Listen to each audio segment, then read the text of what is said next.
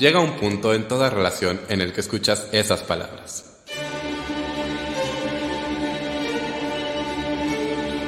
Tenemos que hablar, tenemos que hablar, de teatro con Davor.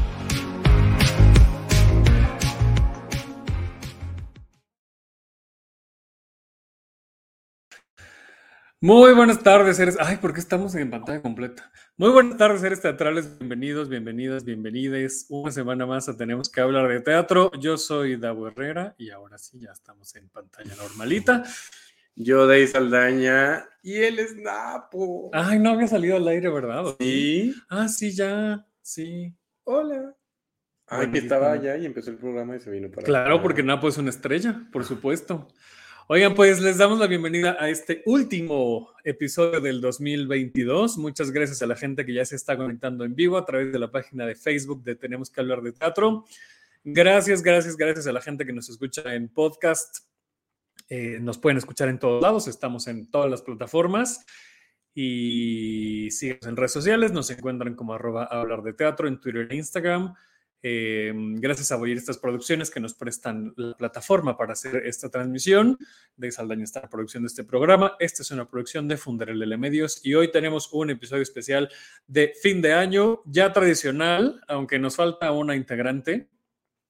Porque bueno, en los años anteriores, pero es que este año está un poco rejega la señora Isabel Castro. Entonces, bueno, vamos a dejarla libre un, un rato, eh, pero sí nos acompaña, claro que sí, como no, Ed Reseña Teatro, Ed Quesada.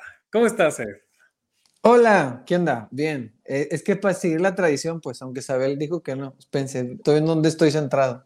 Este, pero pues aquí estoy para hacer nuestro recuento por tercer año consecutivo, cuarto, Sí, ¿no? no sé, Sí. por ahí. Es que yo me acuerdo que el primero fue en tu canal de YouTube, según Ajá. Sí, sí, sí, sí, tienes- sí, ese fue en el 2019. Entonces, aquí lo hemos hecho 2020, 2021 y ahora 2022. yo. Tras, qué fuerte. Bueno, de ahí es la primera vez. Bienvenido, Dey. Gracias. Es por eso calladito, porque soy ajeno. Oigan, a ver, les cuento de qué va este año, porque en 2018, 19, 20 y 21 lo que hemos hecho fue poner categorías, que es un, más o menos es lo que vamos a hacer hoy, o al menos así lo planteamos de y yo. A ver ahorita es, este, ¿qué, qué tienes preparado para, para hoy. Pero lo que hacíamos era decir una categoría y entre los tres, les tres, Sabel Castro, Ed y yo, pues decíamos qué obra correspondía a esa categoría. Eh, no nos ha gustado nunca hacer como las mejores y peores obras. Para mí, por dos razones. Primero, porque ya hay otros medios que lo hacen. Eh, y entonces, pues no aportaríamos nada diferente. Y segundo, porque pues poner lo mejor y lo peor, que yo sí lo llegué a hacer aquí en Tenemos que hablar de teatro, en el 2018, si no estoy mal. 19, no me acuerdo. Pero para mí me di cuenta que como que pues que no suma, ¿no? Como que no es como, como que para qué decimos lo mejor y lo peor, porque en realidad este espacio, y creo que el de Ed también, eh, pues nos enfocamos más en reflexionar y en hacer como, pues hablar de lo que nos pega, lo que vemos en el teatro y que nos mueve, lo que nos hace pensar, lo que nos hace sentir, más allá de si está bueno, si está mala. O sea, no creo que a ti, Ed, creo que hablo por ti, pero no nos gusta ser solo recomendadores. Sí, totalmente. Y creo que, digo, yo tal vez últimamente he sido un poco más recomendador, pero sí creo que, por ejemplo, la frase de decir lo mejor o lo peor, yo he hecho videos en años pasados, pero a lo mejor le he cambiado la palabra y digo mis favoritas, ¿no? Porque es Exacto. muy diferente decir que algo es lo mejor o lo peor cuando, como decías ahorita, o sea, puede ser mi favorita porque yo conecté con esa obra de alguna forma o porque por, por ciertos temas, o sea, porque es que al fin, o porque este, y eso que también quiero abordar más adelante, que tiene que ver em, cómo está tu sensibilidad, o sea, qué temas eres sensible esta eh, por año o por temporada, ¿no? O sea, yo me di cuenta que este año yo soy muy sensible a ciertos temas, porque me di cuenta que como un grupo de obras me llegaron mucho, que otra gente es como super X esas obras, pero a mí, ¿por qué? Y entonces dije, ah, porque mi sensibilidad está hacia esos temas. Entonces podemos dejarlo más como en las favoritas, ¿no? Por así decirlo.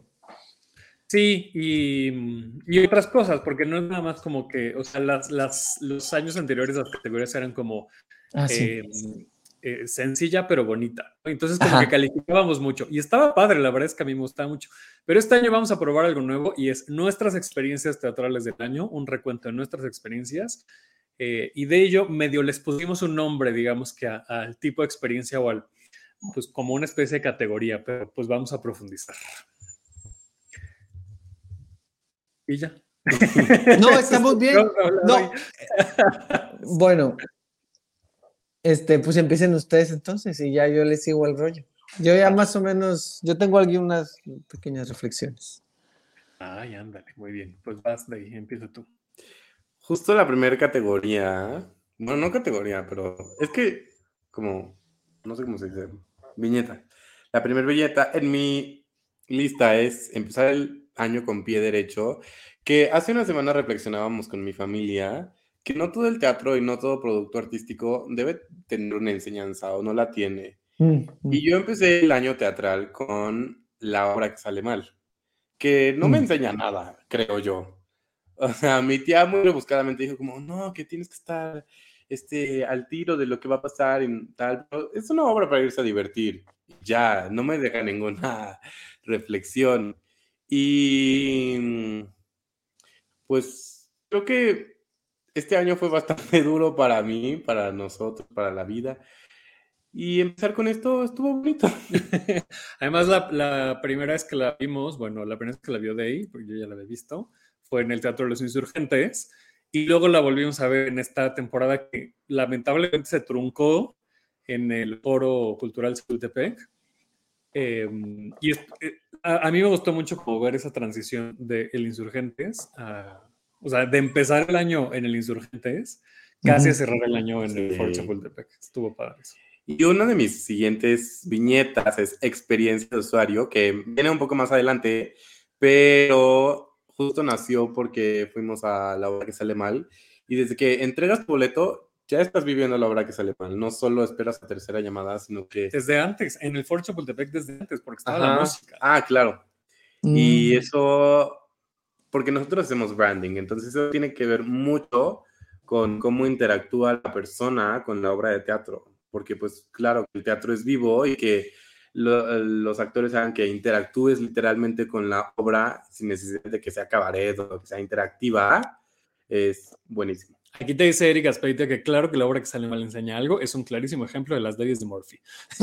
enseña las leyes de Murphy. Lo que la discusión que teníamos en la charla que teníamos era que em, hay gente que cree, y está bien, ¿eh? no lo estoy juzgando, que considera que todo lo que ve tiene un mensaje, ¿no? Ya sea o una enseñanza, para bien o para mal, ¿no? Algo de lo que puedes aprender. Y entonces justo pusimos el ejemplo de la obra que sale mal, porque para nosotros, pues no, no tiene una enseñanza ni un mensaje, es mero entretenimiento puro y duro, y está muy bien. Sí, claro, o sea, yo más bien yo, me, yo lo diría de otra forma, es decir, o sea, no todo tiene un, un mensaje, porque creo que hay muchas cosas que no lo tienen, pero sí todas las obras tienen un valor, algo valioso. la obra que sale mal, yo creo que en la obra que sale mal, el valor que te, que te quedas, aparte de que te ríes a carcajadas, es la escenografía y todo el mecanismo de cómo funciona. O sea, para mí hay un valor en cómo cada cosa va literal cayendo, ¿no? O sea, entonces, este, me, me, parece que hay un valor en cada apuesta a veces los valores tienen que ver con el contenido, con los temas, porque inclusive, aunque las obras eh, hablen de, creo que utilizar la palabra mensaje a veces puede ser un poco como hasta moralista, porque no toda, porque incluso hay obras muy dramáticas y profundas que tampoco es que tengan una moraleja, simplemente te dan un punto de vista de algo, ¿no? Pero entonces e, es eso, pero en el caso de la obra que sale mal es más valioso. Yo esa no la vi este año, la vi hace mucho. Entonces, este, pero no la he visto recientemente. Y de hecho quería ver esta temporada que estuvo truncada, eh, pero pues no la, no la, no la vi. Pero es muy buena, es muy buena forma de empezar si se puede eh, que regrese, porque además está programada hasta enero, entonces pues ojalá, ¿no? Aunque sea dos fines de semana. El teatro sí tiene mucho que ver, o sea, a mí me encantó en el Foro Chapultepec. Bueno, aparte de que tenemos muy buenos asientos, sí se siente muy cercana, mucho más cercana que en el Insurgentes. Y antes de terminar con la obra que sale mal, uh, creo que no se habla lo suficiente del elenco. Porque sí, mm. la escenografía es muy padre y es muy vistosa y es el protagonista de la obra, pero es que si no se supieran sus cues, si no estuvieran en este centímetro, todo saldría mal. Y ya han salido varias veces mal la naricita de, de Claudia, oye, sí, sí, sí. Eh, entonces, pues un gran aplauso para todo el elenco, la dirección y así. Dice Eric, bueno, una gran parte del arte, sobre todo el abstracto, no por una enseñanza, exacto. O sea, y el mensaje que te da el arte, por ejemplo, el arte contemporáneo abstracto, es como la reflexión que te llevas, no es en sí mismo, ¿no? No es, como decía Ed, no es una moraleja. Vayan al Jumix. Exacto. Eh, yo no lo puse en mis experiencias de este año, pero quiero retomar, quiero colgarme de la obra Xaremal que, que propone de ahí, para hablar de mi evolución de una obra que no me gustaba absolutamente nada a una obra que ya disfruto mucho, que es justamente la obra Xaremal. Mm. O sea, yo la primera vez que vi la obra Xaremal, que fue en el Helénico, sí la recomendaba, por supuesto, pero decía, a mí no me gusta en absoluto, o sea, no, no la vería otra vez y ya la vi como seis veces. y no sé, como que la gente cambiamos. Sí, totalmente, de la gente, la gente cambia. Que yo tengo ahí una, hablando de la gente cambia, eh, a mí me pasó, no sé si ya puedo seguir yo o, o quieren seguir ustedes.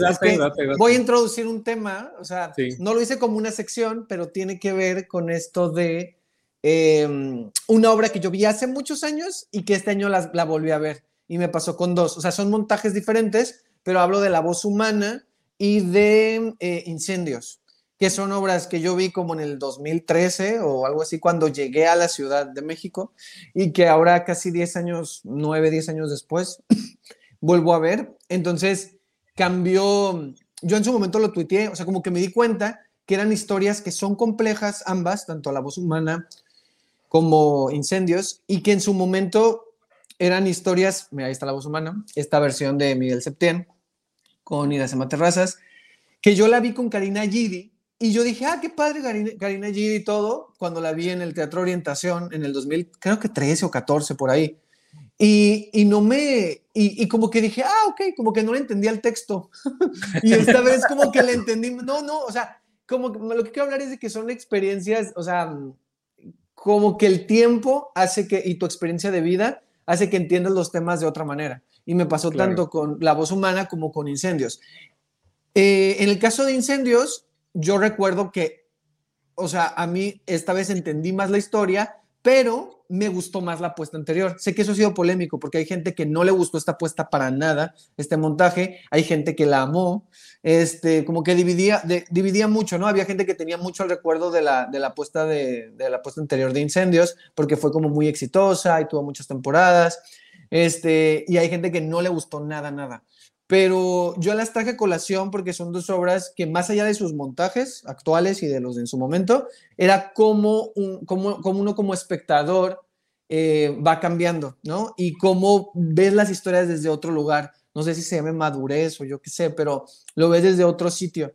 Y entonces, pues eso, no sé, fueron dos experiencias que me hicieron muy curiosas de, ah, yo ya he visto esta obra, pero ahora la veo de otra manera porque yo estoy en otro lugar de la vida diferente, ¿no? Y entonces, por eso. Eso es bien padre, ¿no? Darte cuenta que un texto, y, pasa con las películas y con los libros y demás, ¿no? Pero darte cuenta que una historia, un texto, eh, un producto artístico que sea, pues te llega diferente al paso de los años, ¿no? Y eso, eso es como volverte, como descubrir otra parte de ti. A mí me gusta mucho eso, ¿no? Incendios que este año se presentó en el Círculo Teatral, eh, dirección de José San Pedro, que la mayoría eran estudiantes de, de arte estudios, si no estoy mal. ¿O ex estudiantes, más bien? Sí, sí, creo que eran ex estudiantes. Ajá, o sea, era, era gente pero sido empezando. De, de Azul, no me acuerdo, pero bueno, el chiste es que eran ex estudiantes de, de, José San Pedro. Y La Voz Humana, que su temporada este año fue en el Foro Lucerna, como bien ya dijo Ed, dirección de Miguel Septién. Nada más para que vayan ubicando, ¿no? De qué estamos hablando. Bueno, dice Rebeca que, hola, buenas tardes y felicidades para todos. Hola. Eh, ¿Tu categoría, ah, señor bueno, Yo pues quiero empezar porque la que dije hace rato fue como que me colgué de, ahí. Yo quiero empezar con experiencias como prensa. Eh, que, que, que, hay muchas, evidentemente, y cada año van cambiando, pero este año me pasaron, nos pasaron dos cosas. Eh, yo me voy a arrepentir de decirlo al aire, pero lo voy a decir. A mí me da un poquito de coraje que nos manden muy arriba en las funciones de prensa. Es un gran tema, gran tema. Acabas de hablar de un gran tema. Pues en general no me gusta que me manden arriba. No, pero es que dices en las funciones de prensa como generalizando. No pues siempre nos mandan hasta No, no siempre, pero por eso a mí me acuerda cuando nos mandan arriba en las funciones de prensa. Ok. Y eso lo he dicho siempre. Creo que la primera vez que me pasó y que además empezó muy tarde y me enojé muchísimo fue en el estreno de Agotados, que estábamos en la fila literalmente W. Yo no fui. Ya había, ya había pasado una hora y no habían dado ni primera llamada, entonces nos salimos.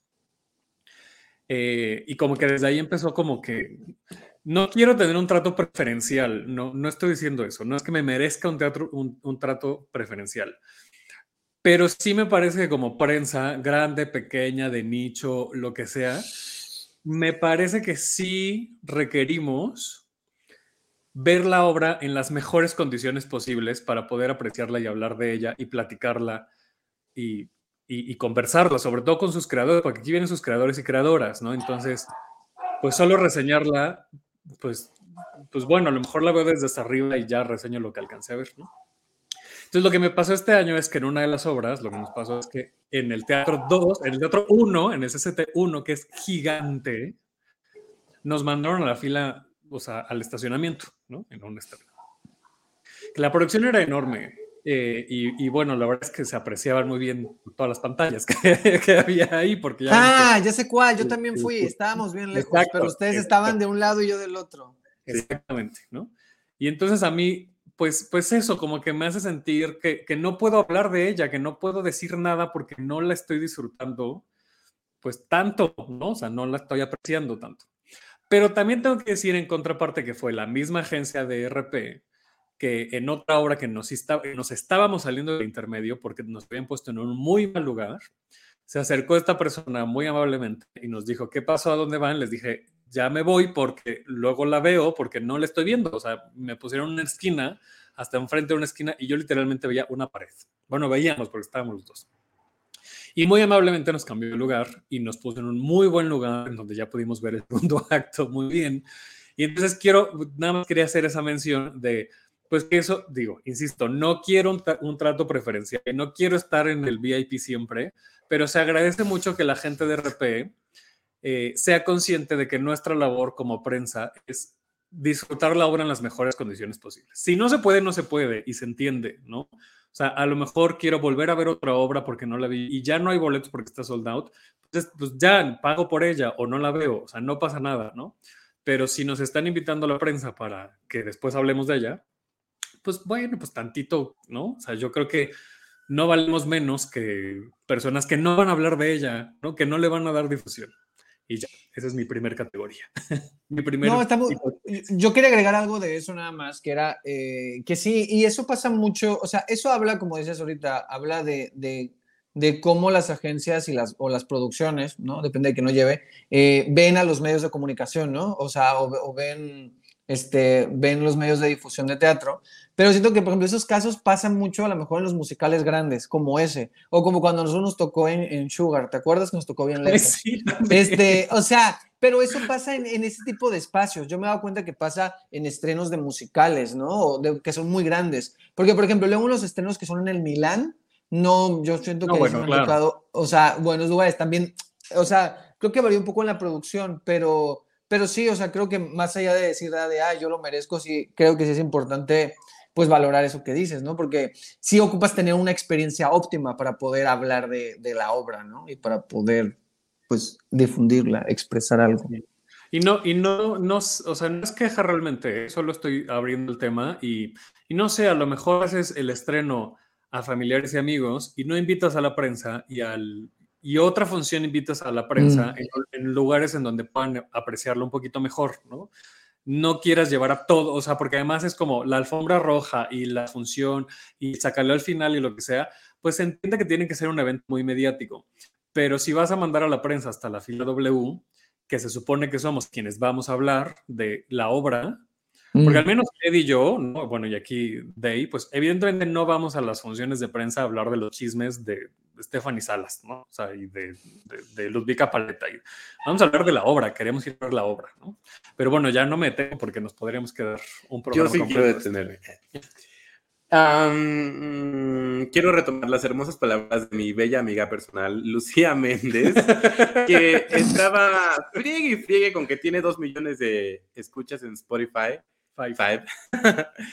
eh, señores productores, señores agencias de prensa, chequen las notas que sacan estos medios. Totalmente. Ventaneando y Televisa no hablan de sus obras. Ni siquiera hablan del elenco que está en su obra. Hablan de que Perenganito fue a ver un evento y habló de que si está embarazada o no. Em, por ejemplo, pueden imitar a medios masivos y resulta que la temporada que tenían programada se cancela porque pues no están vendiendo. Entonces, pues valoren un poco. De- no vas a estar hablando, ¿eh? ¿De qué? No, no sé, estornudé y se me cuatrapeó. Ah, valoren- las métricas no siempre son qué es lo que te deja más números en cuanto a visu- visualizaciones porque pues eso no se convirtió en asientos. Así que valoren qué es la prensa que les hace crecer y ustedes que siempre cuando dan sus agradecimientos al final de las obras dicen que el boca a boca es el más valioso. Pues medios como nosotros somos muy boca a boca y ventareando nunca lo va a hacer. Fin. Besos. Tu siguiente categoría o tu siguiente experiencia. Eh, así como es, a mí me pegan mucho muchísimos temas. Porque he tenido una vida horrible y porque soy cáncer y tengo ansiedad. Am, pero me he dado cuenta que hay veces en los que si esos temas están, porque muchas veces la gente los cuenta, tipo violaciones. La gente los cuenta sin saber cómo se ve una violación, qué es una violación y tal. Entonces solo se cuenta por el morbo. Y es un poco incómodo eso, pero hay traumas que si están bien contados, es un abrazo y que muchos me han ayudado a avanzar y a decir como, "Mm, bueno, esto pasó, pero al parecer esta obra me está escuchando, me escuchó, comprendió y no agarró desde el morbo este tema y se sintió un abrazo y me ayudó a progresar. Entre ellas, no voy a explicar por qué, entre ellas está Espantapájaros, que habla sobre mm, los niños que desde muy pequeños se tienen que enfrentar al narcomenudeo o las guerras, etcétera.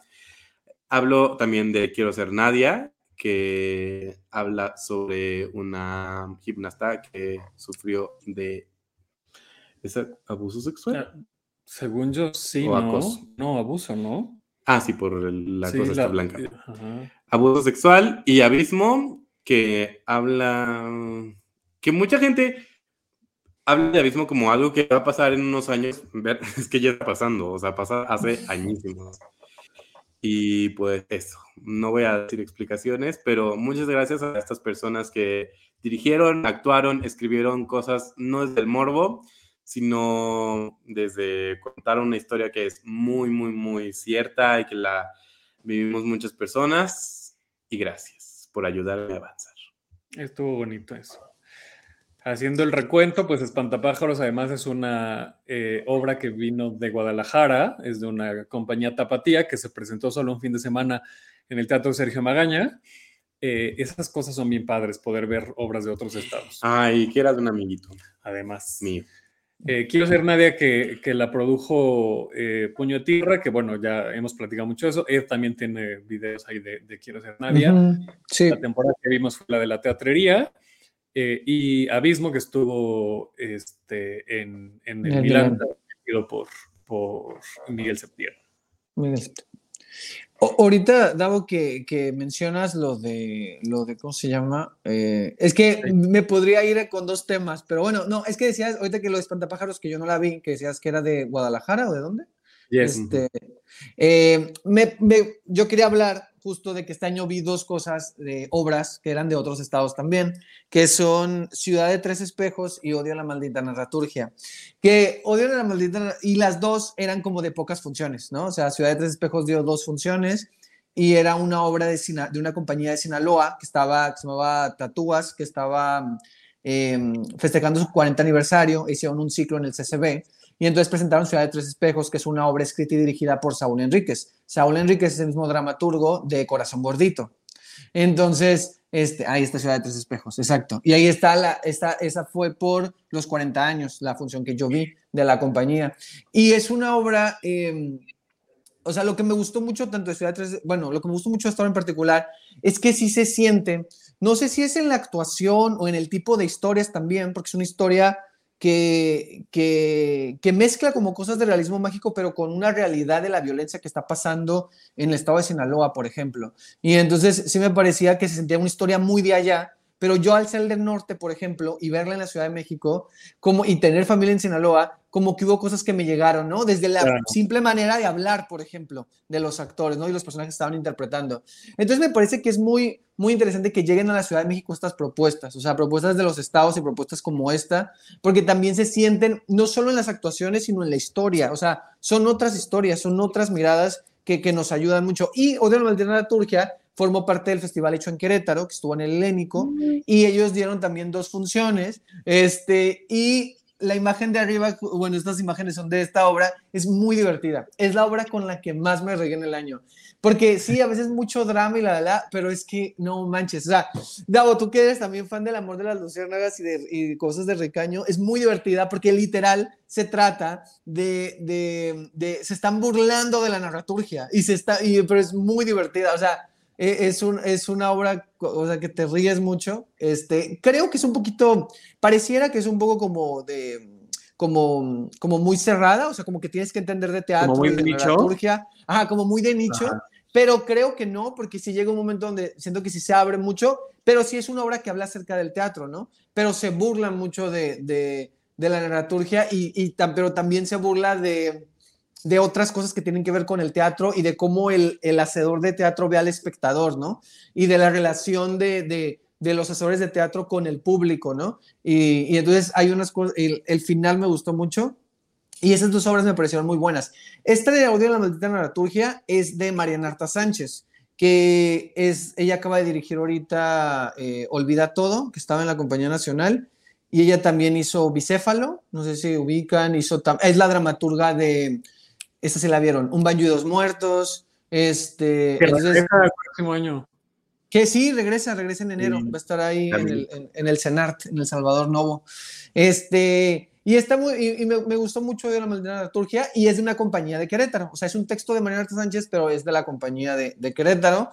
Y, y, vi esas dos funciones de ella, sí. Querétaro presente. Este, y entonces, y pues no sé, disfruté mucho esas dos obras, las, las menciono porque eran obras pues de otros estados y el, el, problema sí quiero decir que pasa mucho, supongo que también con Espantapájaros, pues que tienen muy pocas funciones, ¿no? O sea, que son obras que, que cuando te enteras que estuvieron, ¿no? Porque es así como de, pues, a lo mucho dos funciones o un fin de semana. Y yo recuerdo que el año pasado, no sé si lo mencioné aquí, hubo una obra que era El Ejército Iluminado, que era de Monterrey, que se presentó, que ese estuvo padre porque era una obra de Monterrey, pero tuvo dos mini temporadas, una en el Helénico y luego otra creo que en el Sergio Magaña. Entonces tuvo más tiempo. Entonces sería interesante ver que estas obras pudieran estar como más sí. tiempo, ¿no? O sea, que no solo fuera como de una función o dos.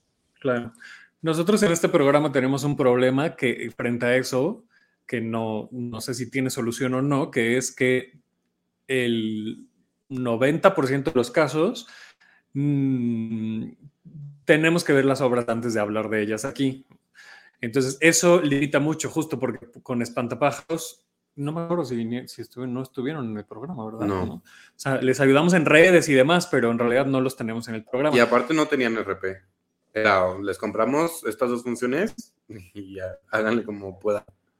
Pues sí, le, le, en la subvención también, porque era sistema de teatros. Y entonces, eso es un problema porque justo no tenemos la posibilidad de recomendar o de hablar de las obras que van a tener solo un fin de semana porque no nos da tiempo de verlas y luego pues hablar de ellas y que la gente pueda ir a verlas. Pero que sí puede servir, por ejemplo, eh, que es algo que podríamos hacer, que aunque ya no estén en Ciudad de México, invitarlas aquí, porque pues este programa lo escuchan en todo el país, entonces pues bueno, lo ven en todo el país, entonces bueno, pues podríamos hablar de esas obras y si se encuentra, es que ahorita como lo, lo, dijiste, ¿no? Monterrey, Sinaloa, Querétaro, ¿no? Ahora que hablamos de Guadalajara, pues podemos hablar de ellas y las vemos aquí.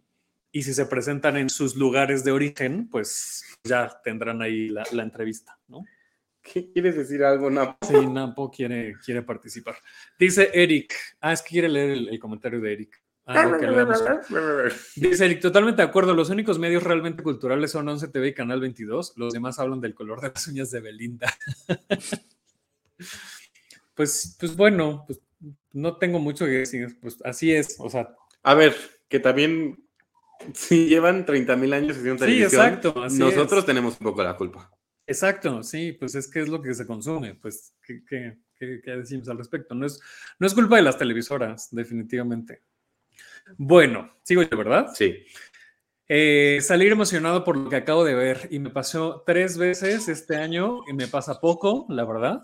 Este, y creo que tiene que ver un, un estaba yo es- reescuchando la entrevista que le hicieron a Isabel Castro en Desaforados hace mucho, este, y, ella decía, a lo mejor veo eh, justo, ¿no? 100 obras y solo escribo de dos y te recomiendo dos, pues porque dos estuvieron buenas, ¿no? No quiere decir que estas tres son las únicas que me parecieron buenas, a lo que voy es que haciendo esa analogía de que pues vemos muchas cosas y no solo teatro, ¿no? También películas y, y tal, y series y demás. Y no todas te provocan esta emoción y es padre cuando a mí me emociona mucho cuando me emociona una obra porque pasa pocas veces en el año. Entonces creo que sí merecen una, una mención. Y en este caso, este año me pasó con siete veces a Dios, que cuando salimos yo estaba tan emocionado por la música, por, por cómo se contaba la historia, por la escenografía, por la iluminación que me parece bellísima. Eh, la volvimos a ver eh, hace poquito. No me acordaba del último cuadro eh, visual que tiene la, la escena. Es muy bonito. Es súper bonito, es muy potente, es, pues, me, me encantó, me, me encanta. También salí así con, con Pedro Melenas, que, que tenía mucho tiempo que no veía una obra que, que para públicos jóvenes, además, que me emocionara tanto. Creo que la última fue justo este, eh, de, de la misma casa productora, si no estoy mal, eh, Príncipe y Príncipe, que me emocionó muchísimo también verla en, en la Villa Urrutia, pero con Pedro Melenas salí muy, muy feliz. Y salí muy emocionado desde otra perspectiva, pero muy, muy emocionado por ver, teat por ese, por ver ese teatro tan bien hecho, tan cuidadoso, tan, tan em, hecho con tanto amor en eh, Indecente. Eh, Qué obra tan, no sé, tan conmovedora, pero además de la propia historia, técnicamente me parece que estaba perfectamente bien ejecutada. Eh, híjole, esas son las obras que yo digo. Yo he dicho aquí algunas veces que, que me parece hasta una falta de respeto que las obras estrenen cuando no están todavía bien hechas, ¿no? O sea, que, que, se den la libertad de decir, bueno, pero es que cuando vaya avanzando la temporada, pues va mejorando. Me parece una súper falta de respeto porque la gente pagó lo mismo en la semana 1 que en la semana 6. Y con estas tres obras, eh, pues todo lo contrario. O sea, siete veces a Dios lo vimos en un preestreno y en el preestreno todo estaba ya bien hecho. Eh, Indecente también la vimos creo que en el estreno, en las primeras estreno. funciones, y estaba perfecta. Pedro Melenas no, Pedro Melenas ya lo vimos después, ¿no? Pero bueno, o sea, al final estaba súper bien. Felicidades a estas tres producciones. ¿Qué dijiste a Alan Flores? Ay, yo tengo un tema con Alan Flores y le pido otra vez disculpas. Ya se los pedí en privado. ¿Por qué? Pedí. Porque siempre me pasaban tres veces o dos veces que me pasa que confundo en qué obras están. y entonces, según yo, íbamos a ver bueno, sí sabía que era Pedro Melenas, pero según yo, él estaba, Adam Flores estaba haciendo la producción de Pedro Melenas y yo estaba muy emocionado por ir a ver el trabajo de Pedro Melenas y no estaba en con Quique Quinto, que estaba en el teatro enfrente. Ajá. Y entonces, todavía lo vimos ahí antes de la función. Ay, sí, venimos a ver tu trabajo. Y me dijo, ¿qué con Quique? Y yo, no, Pedro Melenas, perdón, no eres tú. Y me pasó también con, ¿con qué me pasó? Eh, pero eso sí lo fuimos a ver. Ah, con los monstruos y familias monstruosas, que, que confundí en cuál trabajaba él. Ah, sí, es... ¿Dónde está Alan? ¿Por qué no está trabajando? Ajá, sí. ¿Y dónde no, está pero en familias monstruosas era él. Sí, ah, y yo pensé, y yo pensé que ah. él estaba en los monstruos. Todo mal, todo mal. Oye, Davo, te voy a robar tu, tu, tu, de esta de las tres que te emocionaron, porque yo creo que yo también tengo tres que me emocionaron. Pues mira, de ahí, o sea, yo, o sea, la que coincidimos yo creo que es Indecente, pero Indecente yo la recuerdo porque yo Indecente salí como muy raro, o sea, pero no, o sea, bien, de que me había gustado mucho y de que salí como muy emocionado, pero no sabía si era una, no sabía qué tipo de emoción era. Entonces fue muy chistoso porque fui con, fui con Said y entonces salimos y nos encontramos a Cristian Magaloni. Y yo, oh, Cristian Ubica lo, lo, conozco y entonces como que lo saludé, pero recuerdo muy bien, no sabía qué decirle. O sea, recuerdo que lo saludé y no sabía si decirle felicidad, o sea, solo, o sea, como que me quedé sin palabras. pero no, ajá, o sea, no, no sabía qué decirle. Ya como de, está muy cañón. Y yo creo que hasta el momento eh, para mí ha sido como la dirección, una dirección, mm, la mejor dirección, bueno, mi dirección favorita de Cristian Magaloni, ¿no? O sea, lo que yo le he visto como director. Entonces, me gustó, me gustó mucho, o sea, es una obra que me movió muchas emociones y la volví a ver una segunda vez. De hecho, la quería ver, la quería ir a la última función, o sea, la vi como el segundo fin de semana, la vi después en, en media temporada y después la quería ver al final, ya no la pude ver al final, pero me gustó mucho y, la segunda vez que fui llevé a mi hermana, entonces que también le gustó mucho la obra. Entonces es una obra que me movió muchas emociones porque, no, o sea, me parece que es muy poderoso, están contando la forma en que lo cuentan, o sea, es muy precisa y, y no sé, o sea, se me hizo... Al final, yo, este año creo que también me mueve mucho estas cuestiones que tienen que ver con la magia del teatro. O sea, algo que la, la forma en que te lo presentan, o sea, por eso recuerdo mucho Indecente, por eso recuerdo mucho Pedro Melenas, porque Pedro Melenas es como de, te dicen, ah, va a ser una historia de, va a ser una historia de los cuentos donde todos al final, eso no es spoiler, o sea, donde todos los niños se, se, se mueren, ¿no? Por, por, desobedecer. Entonces es como de, o les pasa algo catastrófico, entonces dices, eh, ¿cómo van a hacer eso para niños, no? Y funciona tan bien y es tan conmovedor, o sea, yo nunca voy a poder olvidar la escena del globo de Noemí Espinosa como, como, el payaso. O sea, o sea, es una cosa hermosa, o sea, y yo también, pero me las... Entonces, yo creo que eh, sería indecente, será Pedro Melenas, y quiero mencionar otra, que otras dos obras, que bueno, no son tres, son cuatro, otras dos obras que eh, una es Mamá Zombie, que es una obra que tuvo pocas funciones a principio del año en el Teatro del Milagro, de Sofía Gabriel Luna. Eh, era un unipersonal, era un monólogo que estaba largo, duraba como dos horas y cacho, este, pero fue de mis favoritas, Mamá Zombie. O sea, fue una obra que me acuerdo que todo el mundo me la recomendaba de tienes que ir a verla, tienes que ir a verla. Sabel también me dijo, ah, está bien, ve a verla. Y yo, ah, ok.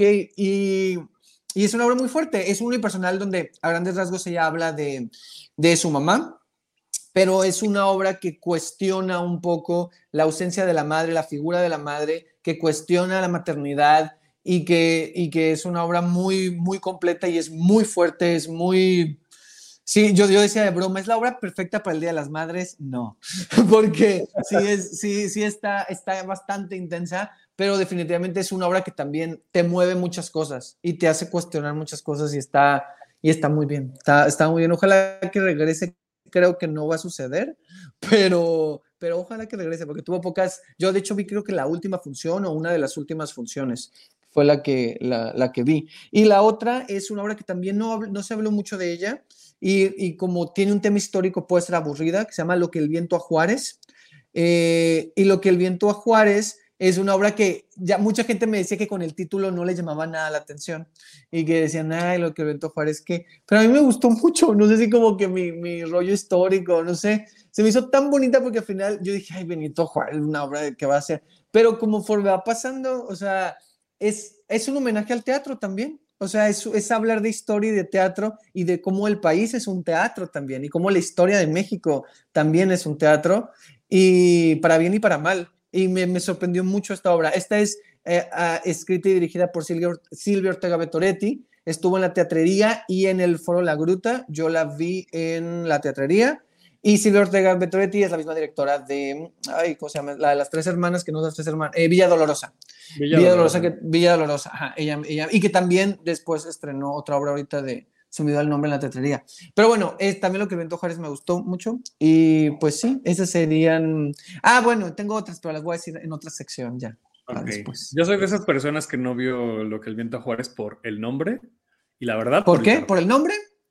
ah, es que el nombre Sí, es que el nombre y el arte no te llaman nada, o sea, totalmente. Cuando alguien me preguntó qué fuiste a ver y yo, lo que viendo Juárez, y yo, ay, ese nombre qué. Y yo, y yo la verdad iba escéptico, pero yo tenía ganas de ver algo con, de historia, ¿no? Y entonces la, la vi y, y, sí, o sea, siento que si la regresan, deberían cambiarle el nombre, no, pero por lo menos el arte sí. el arte, a lo mejor el arte sí. Dice Eric que si vimos la tequilera, ¿qué les pareció? Dave creo que la tiene por ahí, ¿no? Sí, gracias Eric por tu comentario, porque hace rato, ay, perdón vecino, hace rato les dije que quería hablar un poco de experiencia de usuario, porque a eso nos dedicamos nosotros. Y experiencia de usuario no es si me la pasé bien, si me gustó o no, sino cómo el usuario, el espectador, el cliente interactúa con un producto y la tequilera me voló la cabeza, porque con el simple hecho de que sea un circuito cerrado, ya es una experiencia totalmente diferente que le aporta muchísimo al usuario, aunque sea ah, diferente a la obra que sale mal, que desde que entras al teatro hay música y estás interactuando con los actores, igual es un diferenciador eso. También quiero mencionar el show de terror de Rocky, porque pues también cuando entras a tu asiento, están de que bailando ahí los... No sé cómo se llama. Pues no sé, los, personajes, pero no, no, tengo idea que sean, la verdad. Eh, también sorteo local es mucha experiencia de usuario y que de una vez menciono que sorteo local es como me hubiera gustado que fuera a la escuela. Aprendí muchísimo en una hora divirtiéndome y es sobre historia. Eh, ahora sé que los impuestos, bueno, tal vez no aprendí tanto. no, sí, sí aprendí, pero no da tiempo de que yo les dé esta explicación. Solo vayan a ver Soto Local cuando tengan, tengan oportunidad y esté de nuevo en cartelera. Y, que además esta segunda temporada fue de los signos zodiacales. Es que me voy a echar mi, mi, comercial y mi flor. Y yo fui el padrino de la temporada porque empezaron con Virgo. Y entonces fue justo el día de mi cumpleaños y apadriné la, la temporada y la función de sorteo local de la temporada zodiaco. ¿Qué otra tiene experiencia de usuario? Ay, pensé que las tenías a la mano. No, solo quiero comentar que la experiencia de usuario me parece importantísima. Ah, es que quería hablar sobre Adentro de mí de Ana Laura, pero no sé si eso fue porque era para prensa. ¿Los cupcakes? Ajá.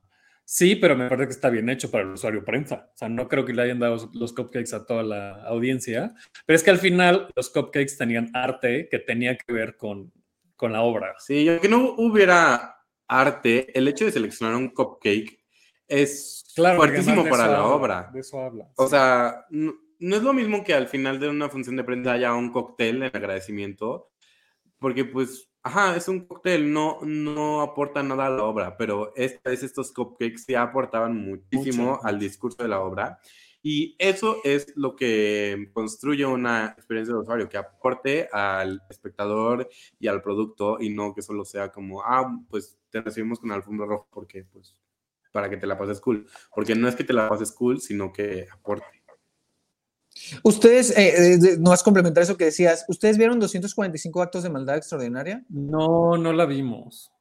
Ah, porque en 245 eh, yo la vi en el 2021 y, en el, y ahora en el 2022, eh, dos veces, pero cuando estuvo en la teatrería en el estreno, en, en, en, en, este año, ellos en el estreno dieron unas, ajá, justo de, como es una obra que habla de superhéroes, te daban a la prensa, te daban un frasquito que eran como pastillas del Gen Super, que tiene que ver con algo de la historia. Y entonces eran unas pastillitas que eran chocoretas, pero pues tú te las llevas y, y, y viene una etiqueta donde decían como instrucciones y que con esas pastillas y que buenas acciones, no sé qué. Entonces estaba muy interesante porque era una continuidad de la historia. Y de hecho yo tengo mi frasquito y solo le queda una. Este, pero pues lo tengo allá en, en la Ciudad de México. Entonces es muy interesante esas experiencias porque es justo como un complemento de la historia y es muy bueno. A mí me gustó mucho, me hizo un detalle bien padre que hicieron esto de las de sí. justo para en esta, en esta función de estreno. Entonces esos detalles son interesantes. Y pueden ser mil cosas, no solamente un regalo. Por ejemplo, la primera temporada de, de no sé si en las demás, pero en la primera temporada de, de Theories, Theories Fiera, eh, había pruebas de VIH saliendo de la función para quien quisiera hacérselas gratuitas. ¿no? Eh, y, y, puede ser algo duro y fuerte, pero si acabas de ver una obra que habla de eso y de la importancia que tiene saber tu, tu estado serológico, pues que al final haya esa oportunidad también suma la experiencia de usuario. ¿no? Habrá quienes huyamos, este, eh, ¿no? De, de, de, a lo mejor no queremos eh, enfrentarnos a eso en ese momento porque acabamos de ver una obra de teatro, sí, eso, okay. pero, este, pero habrá quienes sí y que sea, o sea, y que eso, que suma, ¿no? Sí, y, y, y bueno. Experiencia de usuario indecente, porque tiene subtítulos. Los subtítulos, claro. Incluso puede ser ah, claro. de la propia apuesta. Sí. ¿no? Los, los yo, yo, yo quería decir otro, yo quería decir otro ejemplo. Ahorita que dijiste lo de Fierce, me acordé que también en la violación de una actriz de teatro, que estuvo en Teatro UNAM, que era también de la Compañía Nacional de Teatro, ahí lo que hacían era de que creo que en el programa de mano o en, o en que era digital o en algunos lugares, de ahí del teatro tenían números de ayuda, o sea, números donde las mujeres podían como pedir ayuda. Entonces, era también esta idea de que tú vas y ves eso. Bueno, y también adelantándome, o sea, para mí la violación de teatro tiene uno de los mejores finales, que no es un final, y que está muy, muy interesante la forma en cómo, hacen, cómo termina esa obra. Y justo esa obra termina como con una invitación de qué vas a hacer con esto que te estamos diciendo. Y entonces es que si alguna mujer es identificada, casi que puede también, te lleva a la acción, ¿no? Y podrías tú, aunque a lo mejor no marcar, pero anotar esos números, ¿no? O esos correos o esos lugares. Entonces, me parece como muy interesante eso también, ¿no? O sea, hay diferentes formas, como decías, ¿no? En, las que puedes este, hacer esa experiencia del usuario. Sí, y que estén, y que estén disponibles, ¿no? Yo que estoy haciendo mis lives de mis, mis antidepresivos, me, me, sigue sorprendiendo la cantidad de gente que no, y obviamente nos incluimos porque nosotros no sabemos, ¿no? Que no tenemos acceso, que no es fácil el acceso a la información, por ejemplo, en nuestro caso de salud mental, ¿no? Entonces, cada vez que hago los lives, aunque ya llevo cinco, vuelvo a repetir, ¿no? Vuelvo a decir, es, yo estoy yendo a este lugar, pueden ir a, este, a esta página para que lo conozcan, etcétera, etcétera, ¿no? Y entonces, em, eso, poner la información disponible. Dice Rebeca, desgraciadamente los medios más conocidos no creo que se den el tiempo para hacer bien su chamba y vayan al teatro. Solamente creo que van a ver las que les conviene. Es mi opinión y opinan lo que se les ocurre. Sí, em, sí, y que van a perseguir la nota, ¿no? La nota fácil. Dice Eric, otra experiencia de usuario podría ser Amén, eh, sorpresas, amén. O, sorpresa, amén. Este, una muy grata experiencia, pues, sorpresa para mí. No sé qué sucedió, no la vimos. Se están dando cuenta de muchas obras que no vimos y que yo entrevisté en los, metros. yo sí la vi, yo sí la vi. Creo que era, creo que sí tenía un rollo de, de muy del usuario desde que entras porque las monjitas te están dando la bienvenida, te ah, o sea, pues hay, hay, como una, hay como una experiencia como muy interesante de, incluso durante la obra, o sea, este rompimiento de la cuarta pared, o sea, hay, hay momentos como muy, muy, a mí en lo particular no me encantó, pero porque siento que es como un chicle muy estirado, pero si nos, si nos ponemos pues en... Es que la anécdota es de este tamaño también. Ajá, exacto, exacto, pero... Pero se sostiene porque el elenco es muy bueno y porque justo tienen esta interacción con el público y la experiencia de usuario funciona. Claro. Mentiras, la nueva producción de Mentiras, me gusta la experiencia de usuario, entras al teatro, todo está... No me encanta la iluminación del lobby, pero todo está acondicionado en los 80. Hay mucho photo opportunity por todo el lobby, mucho, mucho, mucho, mucho. Eh, y ya, no puedo decir nada más. No, y la experiencia... No, la, experiencia... spoiler de mentiras si digo lo que iba a decir. ¿Qué vas a decir? No puedo decirlo porque todavía es un proyecto que se está cocinando. Ah, no, yo iba a decir pues lo de lo de karaoke, ¿no? Que hacen estos como karaoke de. Claro. O sea, eso también es interesante. la temporada pasada, es decir, los 10, 11 años que estuvo, o 13, no sé cuántos, eh, sí, que el karaoke. Bueno, ahora están haciendo el, el, cumpleaños, ¿no? Hacen karaoke también. Ya están haciendo funciones así de súbete a No, no, no, no, ah, no, no, no, no, después de la función. Yo decía en el ah, lobby, no, o sea, el lobby, en la función, que, te, podías subir a ah. cantar y estaba el interactivo y estaba el cóctel de lupitas y el tal. Ah, y, hay karaoke ah, entonces después de la función. Eso está buenísimo. Con Ajá, hay karaoke.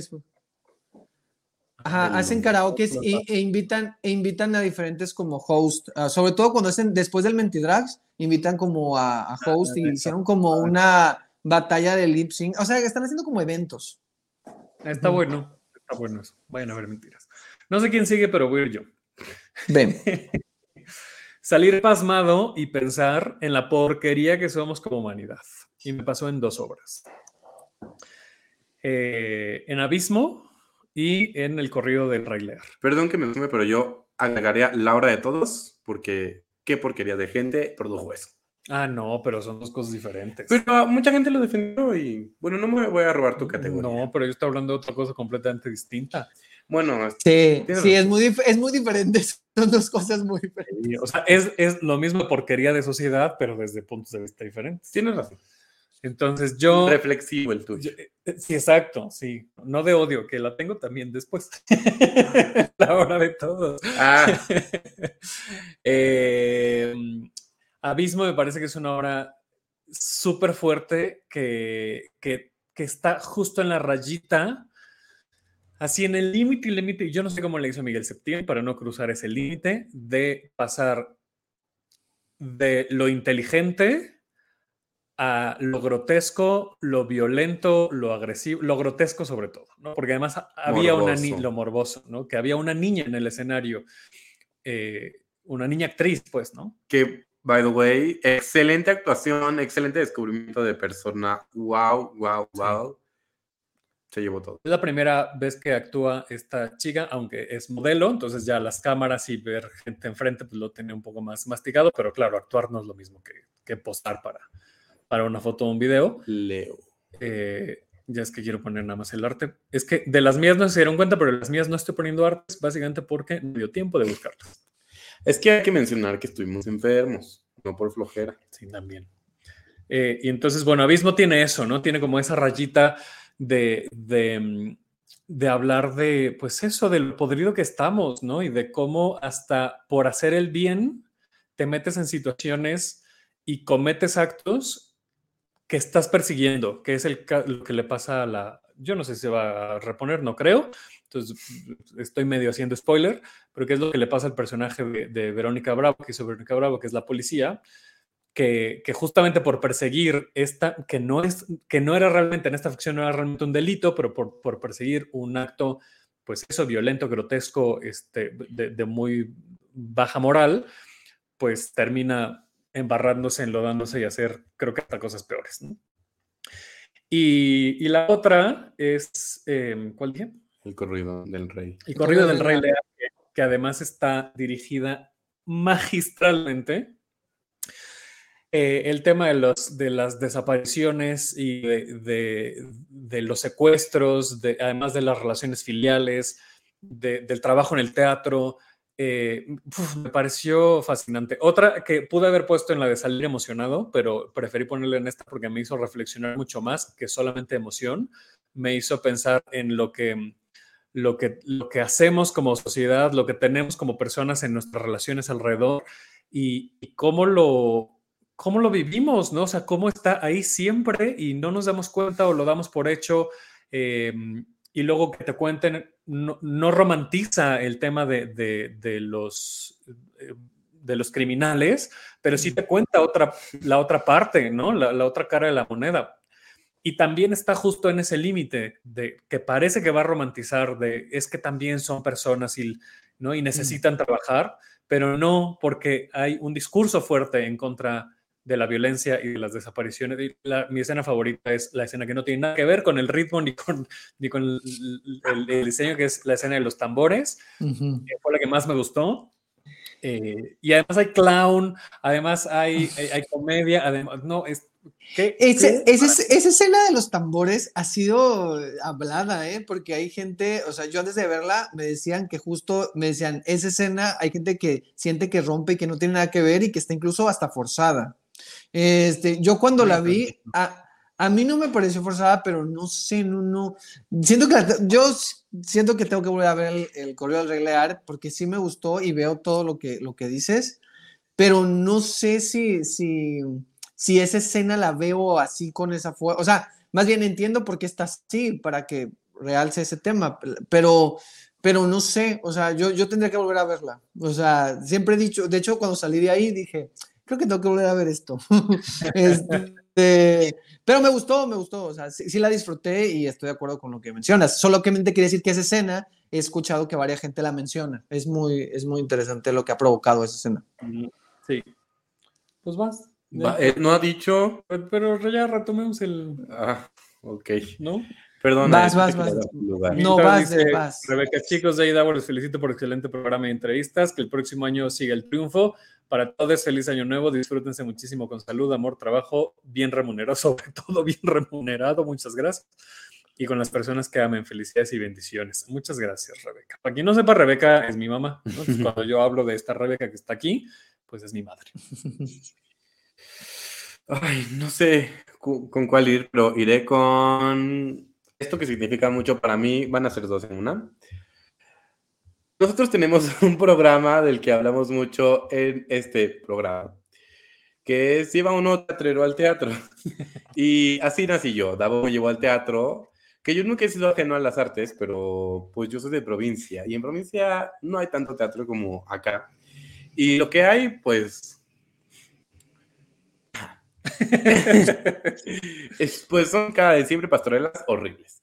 Eh, entonces, pues ir al teatro casi tres veces a la semana y juntarme con los amigos de Davo y hacerme amigo de los amigos de Davo, crear contactos así, me ha hecho crecer mucho en cuanto a ojo, cuando veo el teatro, en oído, tacto, lo que sea, o sea, en cuanto a mi percepción con el teatro. Y algo que me emociona mucho es que ya sé identificar géneros de teatro. Y me gusta mucho cuando hay algo que no... Escribí cabaret acá en mis notas, pero cuando hay algo que no precisamente lo anuncian como cabaret y digo, oye, esto es una denuncia, esto rompe la cuarta pared, esto tal, tal, tal, tal, y digo, ay, creo que es cabaret. Y me emociono mucho cuando hablo con los productores, directores, actores, me dicen, sí, claro que es cabaret, whatever. O ah. tiene estos elementos del cabaret, o sí, claro, nos inspiramos en sí. Sí, sí, está Y me emociona mucho mm, poder decir que he crecido muchísimo en el teatro, que ya tengo un ojo un poco más clínico y que ya soy más mamón en el teatro. eh, Ustedes no necesariamente lo sean, ustedes vayan al teatro.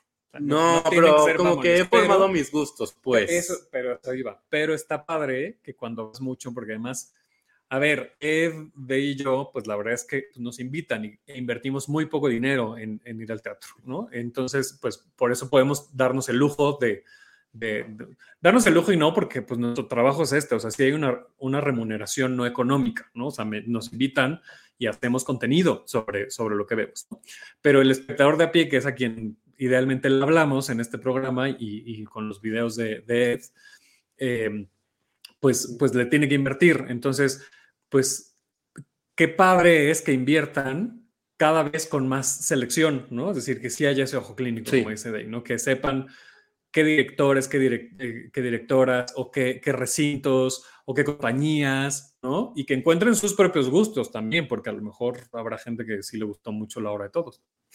También por eso para nosotros es muy importante ver las obras antes de hablar de ellas, porque pues no queremos ser hipócritas, si no nos gustó, si no va con lo que nosotros dedicamos, pues no lo vamos a poner acá, no les vamos a decir, vayan a ver cómo racistas en una obra. Blackface. O sea, y cómo lo defienden a capa y espada. ¡Qué coraje! Se me va a salir mi apéndice que ya me quitaron por otros corajes. Pero bueno, también con esta quería ligar. Justo decía que conocí a muchas personas, por ejemplo, como Ed, gracias a Davo eh, y a muchos productores, muchos actores y así. Y he ido al teatro solo. Ah, he invitado amigos, o sea, he ido sin Davo, pues que Davo fue el que me presentó el teatro y gracias a él me invitan ahora al teatro. Y he ido ahora sin Davo eh, he invitado amigos para que conozcan el teatro, he ido con mis crushes del teatro. Un saludo a los Siqueiros, gracias por ir conmigo al teatro.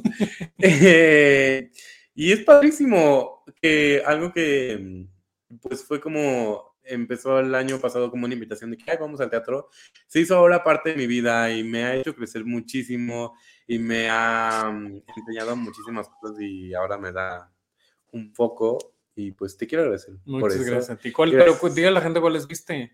¿Solo? Fui a Cuarto 232, mi acompañante fue la Luz Siqueiros. Fui a Network con un amigo y no me acuerdo de las demás. Seguramente no fueron memorables o no me gustaron, no me salí. Adiós. Va a ser. No, yo voy, voy, a decir dos cosas rápido. Una, conectando un poco lo que sé de con esta idea de ir, ir solo o ir con otras personas. Pues yo hice un video justo de que... completo de, por qué ir al teatro solo. Ajá, yo tengo un video de y bueno, en general, yo hice un video este año de, de, por qué me gusta ir al teatro solo. Y en general, este, voy solo, pero este año, curiosamente, creo que es el año que más fui acompañado. O sea, este año vi muchas obras. Este... Nosotros te, encontramos varias veces e ibas acompañado, es verdad. Sin mí. pero tú ibas ya con Davo. Este, no, es verdad, ajá, es eso. O sea, como que este año, eh, aunque sí fui muchas veces solo, también fui muchas veces acompañado. Y eso fue interesante porque también es esta parte de la plática post, ¿no? Y como que después te vas como, por ejemplo, en el Milán, te vas a ir al comedor Lucerna o, no sé, a otro lugar y te vas a comer y platicas de la obra. Y creo que eso también es interesante. Y este año en mi caso sí fue eso, o sea, fue como... Pero también depende mucho, para mí depende mucho de las obras, porque creo que hay obras, yo digo, no, esta sí la quiero ver solo, o esta ya piensas en tal persona para invitarla, ¿no? Como que, ah, esta puede con tal, o esta, ¿no? Como que depende de los temas, depende de muchas cosas. Y, y bueno, quiero hablar también justo lo que decía. ¿No te pasa? No, a mí sí, a mí sí, porque siento que hay obras que hay gente que no, no sé, es muy... Más sí bien depende de la persona, yo diría. No, es que yo de entrada no pienso, o sea, si no es contigo, voy solo, no pienso en, ay, esta se me antoja ir con Ed o con Ah, ¿no? Isabel, o Ah. no. Yo no voy a Mm. decir nombres, pero yo creo que sí es depende de la persona, porque ah, fui acompañado a una obra que hablaba un poco de cosas sexuales y así, y esta persona se la pasaba como que acariciándome y tal, y que Mm. así. Y yo como, "Mm, ok. Y cuando en otra función, la persona con la que fui se durmió. Y pero a mí no me importó. Pero Gritaste mucho. Sí, te, te, te, ¿Sí te me enojó, te enojó que, te- que se. Es que, ¿sabes qué me enojó? Que al final de la obra me dijo, ay, estuvo buenísima, no sé qué. Amigo. ¿no? Los tres minutos que No seas sí. mentiroso. Ya, no, que- es que yo creo que segunda persona. Según la conexión No, que pero, tengas con la ajá, persona. pero lo que dice Ed es que tú ves, por ejemplo, el cartel de una y dices, ah, esta me gustaría ir a verla con tal persona. A mí Ah. nunca me ha pasado eso. No. No, ah, a, mí, a, mí, a mí me pasó este año, no es que siempre me pasara, pero este año como que me empezó a pasar y lo empecé a hacer, pues porque empecé a ir al, al teatro ya con, suena muy raro, ¿no? Pero con acompañantes, pues con personas. Este, y bueno, tengo otra categoría, lo que decía al principio de la sensibilidad de los temas, así como de ella habló un poquito de los temas.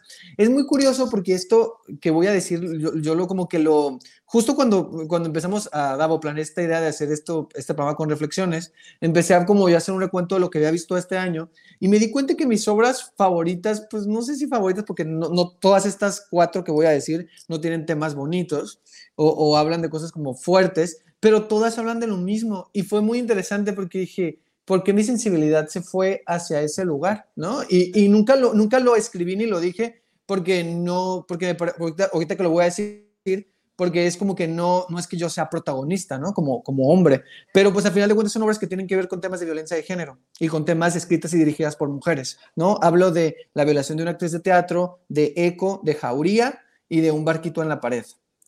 Ahí está la violación de una actriz de teatro y de un barquito en la pared. Quiero, Entonces, quiero dejar al aire para la gente que nos ve en video que no tengo dos de los carteles porque no sabía de, ni de Eco ni un, de, de un ni barquito. un barqui- no las di- sí, esas no las mencioné, las metí después, perdóname.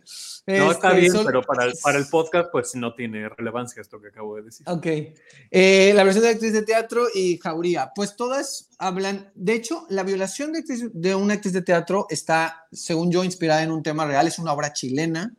Este, que estra- eh, se hizo un montaje allá en, en Chile, este, y este es el montaje mexicano que lo dirige Cecilia Ramírez Romo, que es la Compañía Nacional de Teatro y Teatro UNAM. Eh, aquí vamos en la, la imagen de la obra, y pues es una obra de, eh, es muy fuerte, este, pero Digo, con quiero- este título no me espero. pero, pero no, pero es curioso porque es muy fuerte, pero más bien es, es una obra que empieza como enfrentando a estas dos mujeres, pero luego, mm, pues hablan de ciertos temas y de ciertas cosas. No es que pase algo como tal, pero pues sí, todo en- gira en torno a eso, ¿no? Este, y tiene un gran final, tiene un gran final que ya lo había dicho, pero es muy buena. Y todas estas sales como que, "Ugh". o sea, con Jauría, por ejemplo, es teatro documental, este, que está basada en el caso de la manada en España. La obra se estrenó en el 2019 en, en- creo que fue en Madrid, sí, en Madrid. Este, ahí está Jauría. Este es el montaje mexicano dirigido por Angélica Rogel. Ahí está en la foto eh, que ya en sí es... De todas estas que hemos hablado durante todo este programa, creo que Jauría, Jauría. es la única que todavía pueden ir a ver. Está los lunes a las ocho y media en el foro. En el Foro Lucerna, exacto. Y, y es una obra muy, muy fuerte, o sea, todas estas son muy fuertes, todas. este, la- las, e- Eco, Eco tal vez, Eco que es de Patricia Loranca, que también va a volver, este, lo habla desde otro lugar, también es fuerte, pero todas hablan el tema de, mm, de alguna forma todos, todas tienen que ver con cómo la mujer se revela ante la situación, ante el sistema. Todas, de alguna forma, todas tienen que ver con eso. Entonces me parece como muy interesante eso. Y al final cuando reflexioné, en, en- se me hizo muy interesante cómo también mi, mi sensibilidad se iba hacia esos temas, ¿no?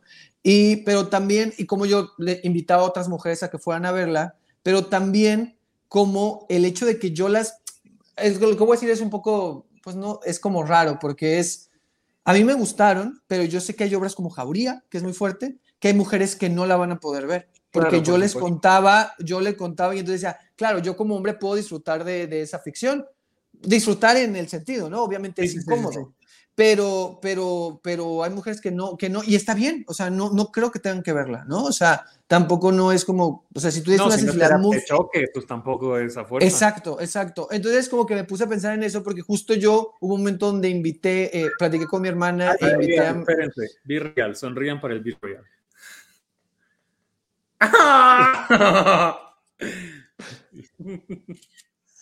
Ya, ya sonreír para el virril y de lo que estoy hablando. No, el punto es eso, o sea que...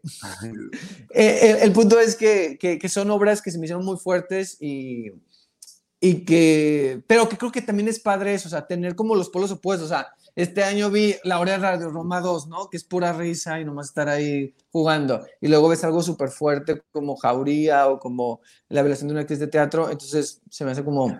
Pero eso es Como lo rico interesante. del teatro. Eh, Eso me parece de las cosas más ricas del teatro, que, que, hay, que hay de todo. Que, o sea, que, que si Claro. te gusta el teatro intenso, este, así reflexivo, íntimo, que te haga llorar y patalear, hay. Que te gusta ir a reír y ya, hay. Que te gusta ir a que te cuenten historias bonitas y que te abracen, hay. O sea, hay, hay de todo. Sí, totalmente, totalmente. Y bueno, ya, eh, a mí ya solo me queda un segmento. Si, si quieren, den- sigan ustedes y ya, ya doy mi Ok. último. Eh, eh, pensar lo contrario que mi acompañante es mi siguiente experiencia. Es bien extraño cómo vas a ver una obra y saliendo uno dice, me encantó, y el otro dice, la odié. Y a mí me pasó con Hamlet. Ah, ¿Con qué? ver con Hamlet Ah, en el a Teatro ver. Milán. Fui a ver Hamlet y yo- a mí me gusta, no, no me gusta Hamlet, me gusta Macbeth, pero me gusta, en general me gusta Shakespeare. eh, disfruto las obras de, de Shakespeare. Fu- Fuimos a ver mucho de pocas nueces. No la puse en mi lista en ninguna de mis experiencias, pero qué, qué bonita experiencia fue haber visto mucho Ruido y pocas nueces. Eh, entendible, fácil, digerible, divertida, muy bien. Todo lo contrario con lo que me pasó con Hamlet, que me pareció lenta, pretenciosa, aburrida, eh, regodeada en sí misma. eh, y mi acompañante, que no era ahí, iba yo con una amiga, me dijo, está increíble, qué buena idea de poner Hamlet de una mujer, me encantó, lo de las naranjas me fascinó. Y dije, qué chistoso y qué padre, qué bueno, qué, qué bueno que, exista, ¿no? que, que existan opiniones contrarias, porque además hay diálogo con las opiniones contrarias, ¿no? Y entonces yo le decía, a mí no me gustó porque no les daba mi razón, no voy a entrar aquí en la discusión, pero le daba mis razones y me decía, pues a mí eso justo fue lo que me gustó, porque además era una mujer, ¿no? Con la que iba, entonces me decía, a mí me pareció bastante bien que estuviera en esa posición y cómo lo abordó y la mamá y no sé qué tal. Dije, pues qué interesante y, y cada vez me da un poquito menos de miedo, entre comillas, de decir que algo no me gustó, al aire, sobre todo, digo, en, en privado lo digo sin ningún tapujo, pero al aire eh, me da un poco, de- porque siento que estoy más armado, ¿no? que tengo más argumentos para decirlo. ¿Y por qué no me Claro. estoy, no es un capricho? ¿no? Y, y Hamlet me parece una experiencia memorable justo por eso, porque, porque a mí no me gustó, pero me gustó dialogar por qué no me gustó y por qué a la persona con la que iba sí le gustó tanto. A mí me pasó igual que tú, ¿eh? O sea, a mí Hamlet, o sea, yo, yo con quien fui tampoco le gustó. Entonces justo dialogamos de por qué no y por qué sentimos que no, justo que no, que no funcionaba, ¿no? Y, y, y pienso lo mismo, que ves mucho ruido y pocas nueces, ¿no? O sea, que es, y que funciona tan bien, que me encantó a mí también. Este, y, y pienso también en, pienso en general que este año vi muchos Shakespeare, ¿no? Y cómo algunos Shakespeare funcionan y otros no, ¿no? O sea, este, por ejemplo, pienso en, en que este año hay- hay- hubo dos comedias, ¿no? De Shakespeare, porque normalmente Shakespeare lo ubicamos por las tragedias, pero si pensamos en sus comedias como, pero si pensamos en sus comedias como Noche de Reyes y como Mucho ruido y pocas nueces, pues son muy buenas, ¿no? Bueno, yo creo, a mí, a mí me lo parece. Pero sí, esto de las experiencias, a mí me pasó en Indecente. Yo conozco una persona que a Indecente no le gustó, no, no la fue a ver. Yo le dije que fuera, esa persona fue con alguien más y a Indecente no le gustó. Dime quién es para hablarle en este momento, ¿no es cierto? Ay, a mí me quedan muchas categorías, ¿eh? y ya nos pasamos de la hora, sí, querido. no, esto quién sabe cuánto va a durar. Mm, Mi siguiente categoría es gustos por compromiso. que, como lo decía hace rato, nos ha dejado muchos contactos el teatro y a veces como que vas con una expectativa diferente porque o has visto a esta persona en tal cosa y te gustó mucho, porque solo quieres mucho a esa persona o porque ha habido mucho ruido sobre esa obra y han sido un terror. Ay, Dios bendito. Hace poco fuimos a una obra de un director que en particular me parece demasiado atractivo. Dios bendito, no veía el momento en el que acabara esa obra. En verdad, yo estaba así de que, por favor, ya. Y, pero muchas veces me pasa como que mientras estoy viendo la obra, digo como, ah, pues está padre esta actuación de mi amigo o tal. Y yo, jajaja. Ja, ja. Y salgo de la obra y digo como, ay, es que no me gustó, pero es que está este tipo, entonces, ay, como que sí le tengo que encontrar un lado bueno y no sé cómo luchar, luchar contra ello. Evidentemente no voy a decir qué obras son, porque, pues, un abrazo a todos, pero Dios bendito. Pues sí, también es un poco el compromiso de ser prensa, sí. de tener un espacio como este. Porque si fuéramos espectadores que no tuviéramos un espacio como este, pues todo sería totalmente diferente, ¿no? Ay, también quiero recalcar que es el año, de dos años que he vivido en el teatro del año, en el que más obras me han dormido. no sé si eso es bueno o malo, ¿eh?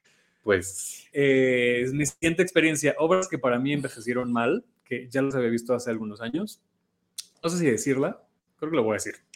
Dila. Eh, y que la volví a ver este año y no me desagradó, pero ya no les encontré. O sea, todo lo contrario de lo que me pasó con La obra que sale mal, es exactamente la categoría opuesta, ¿no?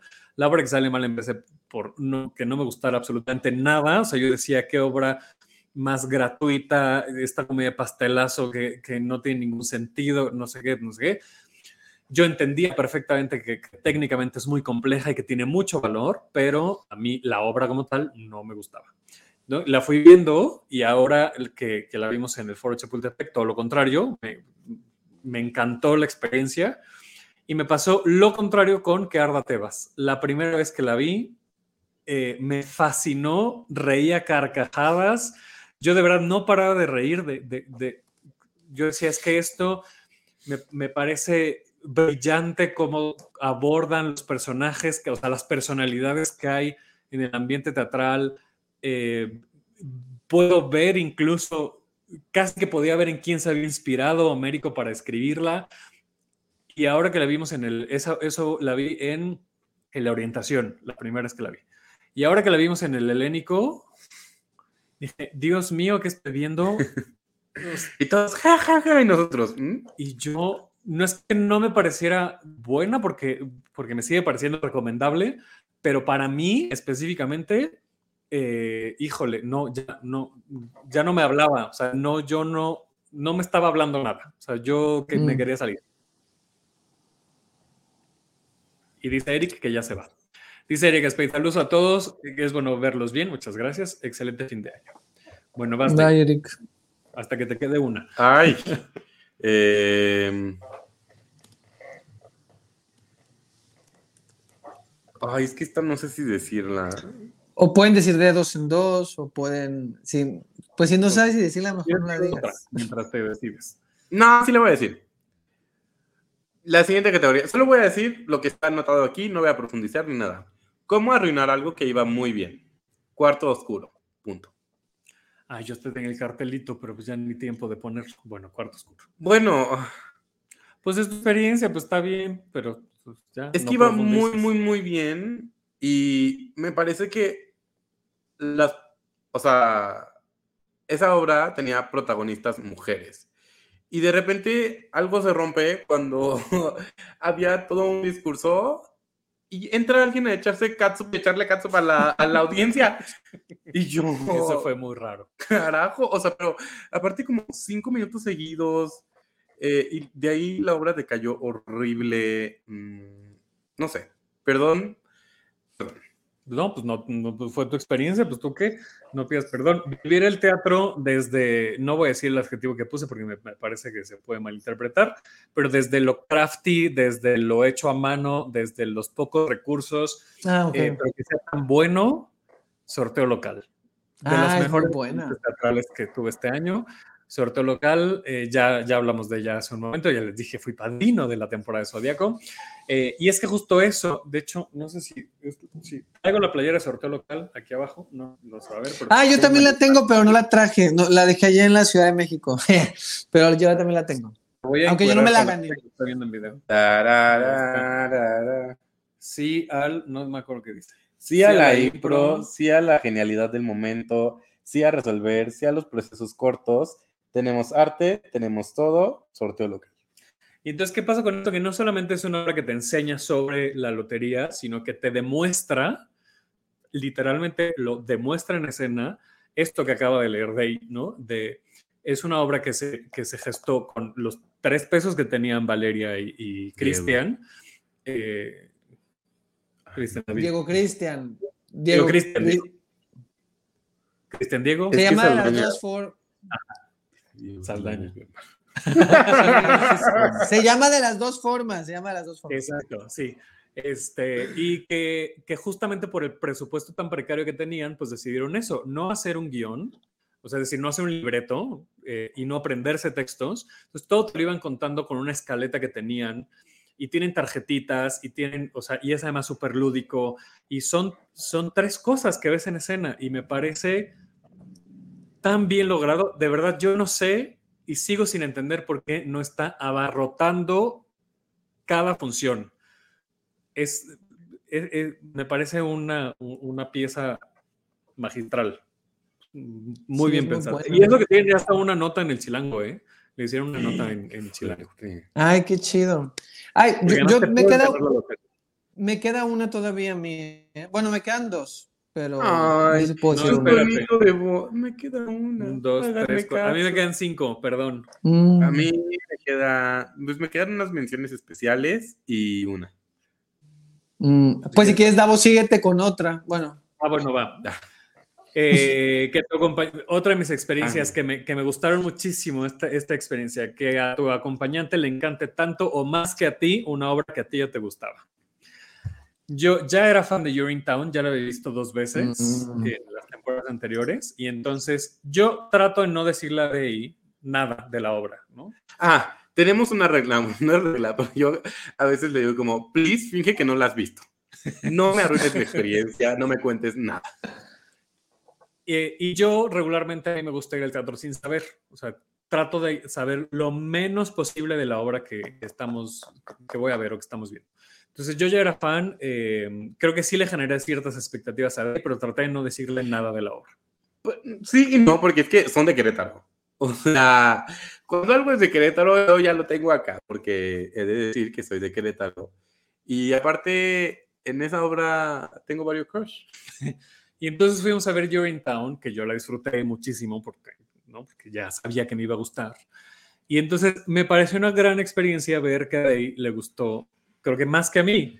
Que aparte detesto los musicales, ¿eh? Y, fue muy padre. Fue padre saber, pues tener esa experiencia. Creo que no lo había tenido y fue padre. Eh, ¿Quieres decir otro? Quiero decir que hubo dos obras que me hicieron descubrir que tenía traumas. Bueno, no traumas, pero como issues con ciertas cosas. Anteriormente mencioné Espantapájaros, que esta también está dentro de esto. No porque yo haya sido un niño del narcomenudeo, evidentemente no, pero sí tuve una infancia muy difícil y de repente ciertos textos como que me recordaban a cosas que pude haber escuchado, cosas fuertes como que tenía que crecer rápido, que tenía que ser un hombrecito y tal. Mm. Y digo como, oh, tal vez no, tal vez no pude disfrutar mi infancia y eso me pegó muchísimo y yo salí llorando de la obra. Y aparte me pegó más porque la hizo un amigo mío. Y los monstruos, siempre las cosas sobre mi madre me pegan muchísimo. No porque la, obra no habla de tu madre. Bueno, pero eh, no hablan de los papás, pues. Pero me pega muchísimo uh, sobre mi madre porque mi mamá me crió sola. Entonces me pega mucho de repente darme cuenta que mamá tuvo una vida y que a veces dejó de tener vida por tenernos a nosotros. Y eso me pega terrible porque pues yo fui un niño afortunadamente muy consentido, tuve eh, buena educación y así. Y digo, wow los sacrificios que tuvo que haber hecho mi mamá, wow por todo lo que pasó y que probablemente nunca le agradecí. Entonces me, ah, descubrí que me pegan muchos ciertos temas sobre la infancia y ya. Los, yo no la puse en ninguna de mis experiencias, pero salí muy, muy tocado de, de los monstruos. No, no, quise hablar de ella. De hecho, no hemos hablado de ella. Así, en Petit Comité. Sí, no, no, hemos hablado de ella. Los monstruos que, si nos están viendo en vivo o están escuchando esto hoy lunes 26 o mañana 27, mañana 27 es la última función mañana. en el Foro. Ah, es muy buena la de los monstruos. A mí también me gustó, me dejó así. Ay, yo quiero decir una de mis, antes de, de, de, las, de las, últimas. Te quedaban dos, ¿no? Entonces eh, vas. Sí, me quedan dos. Bueno, quería, eh, no es tanto como una experiencia, sino, bueno, sí era una experiencia. Yo cuando recién llegué hace, a la ciudad, como hace pues, varios años, ah, iba mucho a la ENAT a ver los exámenes de los alumnos de cuarto año, que presentan estas obras con entrada gratuita y en el, en el Salvador Novo o en el foro Antonio López Mancera, ahí, ¿no? En la ENAT. Y tenía mucho rato sin ir. Y este año me aventé los cuatro exámenes, porque cuatro grupos de, de, cuarto año. Entonces fue una experiencia muy padre. Me aventé los cuatro, las cuatro obras que tuvieron ahí la temporada estudiantil, que fue Un tropel de mariposas dinamita el aire, eh, escrito por Talia Yael y dirigido por Miquel Gramajo, Lun, eh, de Valeria Fabri, dirigido por Jesús Díaz, eh, La cocina, que esa no me acuerdo de, de lo demás, y y el, ah, la, la, de ah, esta obra se llama Un Dios Salvaje, Un Dios Salvaje. Es, esas cuatro las vi y de esas cuatro quiero hablar justo de Tropel de Mariposas y de Lun, pero de Tropel, que uno que la pusiste ahí, eh, justo porque un Tropel de maripos, Mariposas dinamita el aire. Siento yo, no sé si ustedes vieron Calle Amor, o recuerdan Calle Amor, este, bueno, no. Calle Amor, ay, perdón, bueno, Calle Amor fue una obra muy, eh, fue, fue, Calle Amor fue eh, una obra que se presentó en el Centro Cultural del Bosque, este, -huh. dirigida por, escrita y dirigida por Laura Uribe. Yo puedo fingir que pero, vi, ¿eh? Porque yo puedo fingir que vi cualquiera, sobre todo si estuvo inscrita o nominada a sí, los Metro. No, estuvo escrito en los metros, por supuesto, sí, sí, sí, por especialidad. Eso, sí, entrevisté gente y todo, yo, yo puedo fingir perfectamente. Este, pero bueno, Calle Amor era una obra que hablaba, sí, a partir de la pregunta de, del amor y del amor romántico y todo eso, pero lo llevaba hacia un lugar, porque ellos eran, eran egresados de la ENAT, y hablaba de toda esta situación que hubo en la ENAT, ¿no? Del paro que hubo en la ENAT y de eh, hacia la, el abuso, ¿no? Por parte de los, la pedagogía de la violencia, ¿no? De, de parte de los, mm. de los maestros o de ciertas autoridades, y Calle Amor hablaba de eso, pero el Tropel también habla de eso. Entonces, son dos obras que dialogan, pero yo siento desde lugares muy diferentes. Calle Amor tuvo mucha exposición, tanto así que Calle Amor estuvo nominada a los SPT, a los Metro, ¿no? O sea, fue una obra que dividía mucho al público. De hecho, yo a veces ya bromeaba y decía, ¿eres Team Calle Amor o no? Porque había gente que la odiaba y hay gente que la amaba. O sea, y yo digaba, ¿la viste? ¿Te gustó? ¿No te gustó? Porque había actores que decían, sí, eran, es muy, sobre todo actores jóvenes, ¿no? Que yo ubicaba y conocía, decía, ¿te gustó que haya amor? Y decían, sí, claro, porque es algo que se tenía que decir de las escuelas y otros, no, se están victimizando, no sé qué. Entonces, todos estaban así súper polarizados con Calle Amor. Y cuando yo vi el tropel, a mí Calle Amor yo la vi dos veces y la primera vez me encantó Calle Amor y la segunda vez dije, va, ya encuentro los hilos y ya no me encanta tanto, pero siento y siento ah, que a lo sí, mejor de alguna forma... con, con Carda Tebas. Mm, puede ser, exacto. que la segunda vez ya viste como. Exacto, no, sí, y es que eso pasa. A mí me pasó con Calle Amor. Y cuando yo vi el tropel de mariposas, yo la vi una vez. Este, sentí que era como lo mismo que Calle Amor, pero sentí que era mucho más profundo. Porque sentí que Calle Amor, como que lo, lo era una gran producción, ¿no? Y, y el tropel es como la versión de Calle Amor, pero el tropel se siente mucho más sucio, se siente, pero no en el mal sentido, Mm. sino como no tan preciso, como más desgarrado, como más, y como que profundiza más, como que te lanza más preguntas, como que se mete más, como que, como que Calle Amor solo quiere, o sea, a mí me gustó, ¿eh? No, no, no, no o sea, para la, a mí me gustó mucho, pero sí creo que Calle Amor se queda más como en la emoción, como en el impacto que causa, y como que el tropel sí quiere llegar más profundo y quiere ahí rascar la, la, la, las cosas que tienen que ver con la, con la violencia en la pedagogía. Entonces, este, me gustó mucho, ganó el Festival Universitario, este, el, el FITU de la UNAM, el Tropel, y comercial. Este, estas obras que mencioné, tanto, eh, tanto Lun como Un Tropel de Mariposas en el Metal Aire y Un Dios Salvaje, van a tener una temporada, va a haber una temporada de Lenat en el CCB. Entonces, estas obras van a tener ahora en enero, ya empiezan, creo que el 12 por ahí. Entonces, nomás chequen ahí la programación del Centro Cultural del Bosque, porque van a estar ahí tanto Lun como el Tropel y como un Dios Salvaje, para que vayan a verlas, están buenas. Esta de Luna a mí me gustó también, que esta es como tipo teatro del absurdo y está, está muy bonita, Lun. Este, y pues ya quería hablar de mi experiencia viendo obras de, de este, de la ENAT, de estudiantes, que creo que también eso es diferente, ver a las nuevas generaciones, ¿no? Claro. Y, y está chido. Eh, oye, pero no te faltan otras dos experiencias. Me falta, a ver, ay, sí, pero hay una que no sé si la quiero poner, la donde está Robin Fly y vine a decir adiós, ¿va? Este, Ah, entonces eran tres. eh, ¿Cuáles eran las otras? Yo tengo los Pedro 105 años y, Noche de Reyes y las Ah, de- sí. Ah, esas. Bueno, Ah, pues las voy. de Ícaro. Bueno, las de Ícaro rápido. Ah, bueno. Ah, si quieres, bueno, vas. de No, las de date, Ícaro nada date. más, de- de la- no, de las de Ícaro nada más era, o sea, justo que fue volver a ver, este, eh, volver a ver Uniontown, que la vive esta por tercera vez, y que se me hace mucho más divertida esta vez. No sé qué le hice, o sea, algo, explotaron la comedia, me parecía que era muy, muy divertida. Y también en una pequeña sección de obras para ver con papás, llevé a mis papás a verla, este, y a mis hermanos, y a mi hermana y a mi hermana, y les gustó, les gustó, le- les, gustó bastante. Mis papás vienen cada año, pero tenían varios años que no venían, desde el 2018 creo, y entonces fuimos a ver Town y les gustó mucho. Y Nación Primordial, a mí creo que Nación Primordial tiene que tener más vida y una segunda temporada, porque sí creo, esto que decías ahorita, a ver, yo entiendo, obviamente las obras cuando estrenan tratan de tener lo mejor posible, pero yo sí creo que Nación Primordial un poquito se metió en el pie porque, o sea, hacer las dos juntas, Nación Primordial y, y, y Town, pues Nación Primordial era muy, es muy complicada, yo creo que es un, musical muy complejo. Ah, yo lo disfruté mucho, hay gente que la odia, eh, yo, yo lo amé. Lo amé porque es una no lo- locura y porque es una cosa muy... es como muy desorganizada y como muy rara y me encanta que haya un musical de eso. O sea, a mí me gusta mucho eso. O sea, cuando la vi dije, esto es algo que yo en la secundaria me hubiera así rayado ver. O sea, que me hubiera encantado verlo. Pero pues hay gente eh? tanto. Rayado, soy, perdóname. Este, soy un señor. Tú di lo que quieras. Este, A mí, ¿sabes qué me pasó con pero bueno, es eso, o sea. Ajá. que, que, que creo que Urinetown puso la vara tan alta que yo Mm. quería que me gustara tanto Nación Primordial. O sea, no es, y creo que no es culpa ni de Ícaro, la compañía, ni de Miguel, ni de la propia obra, sino de las expectativas que te genera. ¿no? O sea, estaba, para mí estaba tan alto Nación de, de Urinetown que yo, eso, repito, que yo quería que me gustara tanto y no me gustó tanto. No la odié, pero no me gustó tanto. Y ya, voy yo, Sí, ¿verdad? es que pasa, pasa eso. Sí, sigues tú. Eh, experiencia de trabajar en teatro. Next. ¿Experiencia de qué?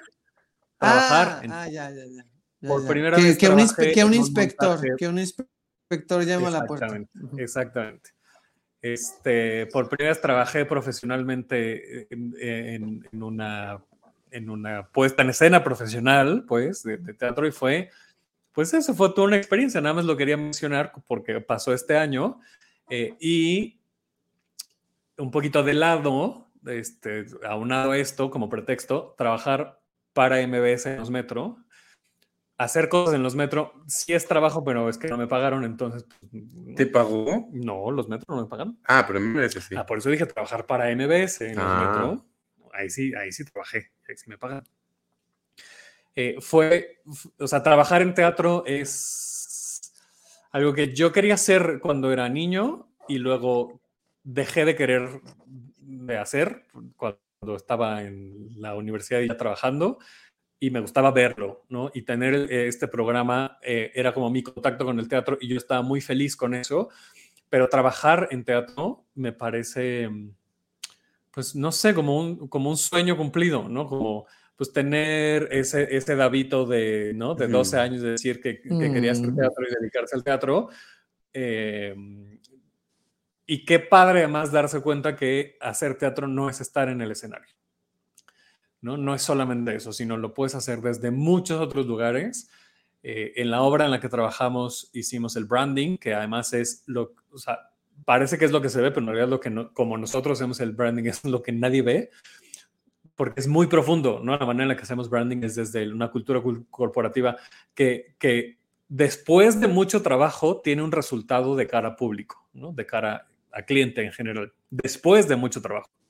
O sea, lo último que hacemos son las recomendaciones para la identidad visual, lo último, y que ni siquiera lo hacemos nosotros, ¿no? En el caso de, de esa obra, pues, la hizo una diseñadora eh, y, y, fue un, un proceso bien padre. Y el otro lado, en los metro, pues bueno, también era un sueño de, de ¿no? De, de, de, escuchar desaforados y de saber que tenían los metro. Eh, la primera ceremonia para mí ya era un logro porque pues era de las poquitas personas en la ciudad, ¿no? Pues, porque es muy limitado el aforo. Y yo ya me sentía muy bien yendo como prensa. Y ahora, desde el año pasado, y este, hacer con, bueno, este todavía más, porque el año pasado hice la, eh, cobertura, pues la conducción de la alfombra roja, que este año repetí, pero además ahora hacer contenido para los metro y hacer las entrevistas y estar ahí en el backstage, pues fue una experiencia bien, bien padre. La verdad es que me gustó mucho. Gracias Sergio Villegas, gracias Guillermo Numa, gracias Daniel Espinosa, eh, gracias Fer Cisniega. Eh, y, gracias Omar Ávila por todos los consejos que nos diste para triunfar en el metro. Omar Ávila, que es este que trabaja en, Meta, eh, en Facebook, en Instagram. Que, qué bonito. Bueno, ya, esa es mi, mi, experiencia. Ya me quedan dos nada más. Yo quiero agregar a esto de trabajar en teatro que muchas gracias a ti por hacerme este, un poco y que la gente también pueda fijarse un poco en mi talento. Gracias a Numa y a Sergio Villegas por confiar ciegamente en lo que hago por siempre respetar lo que creemos y lo que podemos aportar, por apoyarnos siempre, por escucharnos, por creer en el proyecto que les presentamos y esperemos vernos en el siguiente año y que nos contraten para experiencias de usuario, porque es mi cosa favorita de hacer. Dice Rebeca, trabajaste y dirigiste extraordinariamente una pastorela hace unos años. Fíjense que de las mejores cosas que hice en Teatro Amateur fue dirigir esta pastorela que se llama Pastores de la Ciudad de Emilio Carballido, en donde mi mamá hacía a la vaca y mi papá ah. hacía al barrendero, que en realidad era, era, el ángel, y mi hermano hacía el policía, que en realidad era el diablo. Y yo no actuaba, yo la dirigí y estaba en la cabina. Este, y, y no es por nada, pero me quedó muy bien, sinceramente. ¿Saben qué también le quedó muy bien? Teatro de Sombras. Ay, sí, me quedó bien padre ese examen. Bueno, ya. Eh, ser. Eh, ok, bueno, mm, este no es tan positivo, pero, pero justo, eh, bueno, voy a agregar dos de la parte de las que te dije. Es que mira, quiero hablar de dos obras rápidamente. Una es Robin Fly, que la vi en la, en la, en la teatrería, que todo el mundo me había dicho, es increíble, tienes que ir a verla, no sé qué, no sé qué. Y entonces yo fui y la vi y y no me gustó, pero no me gustó. Estaba muy bien dirigida. Yo sentía que el texto no le. Era una obra de una actriz que se llama Alexia Alexander. Y, y entonces eh, esta obra le está yendo muy bien en la teatrería, está llenando, todo el mundo está hablando muy bien de ella. Y yo esta vez sentía mal de por qué, qué me está pasando.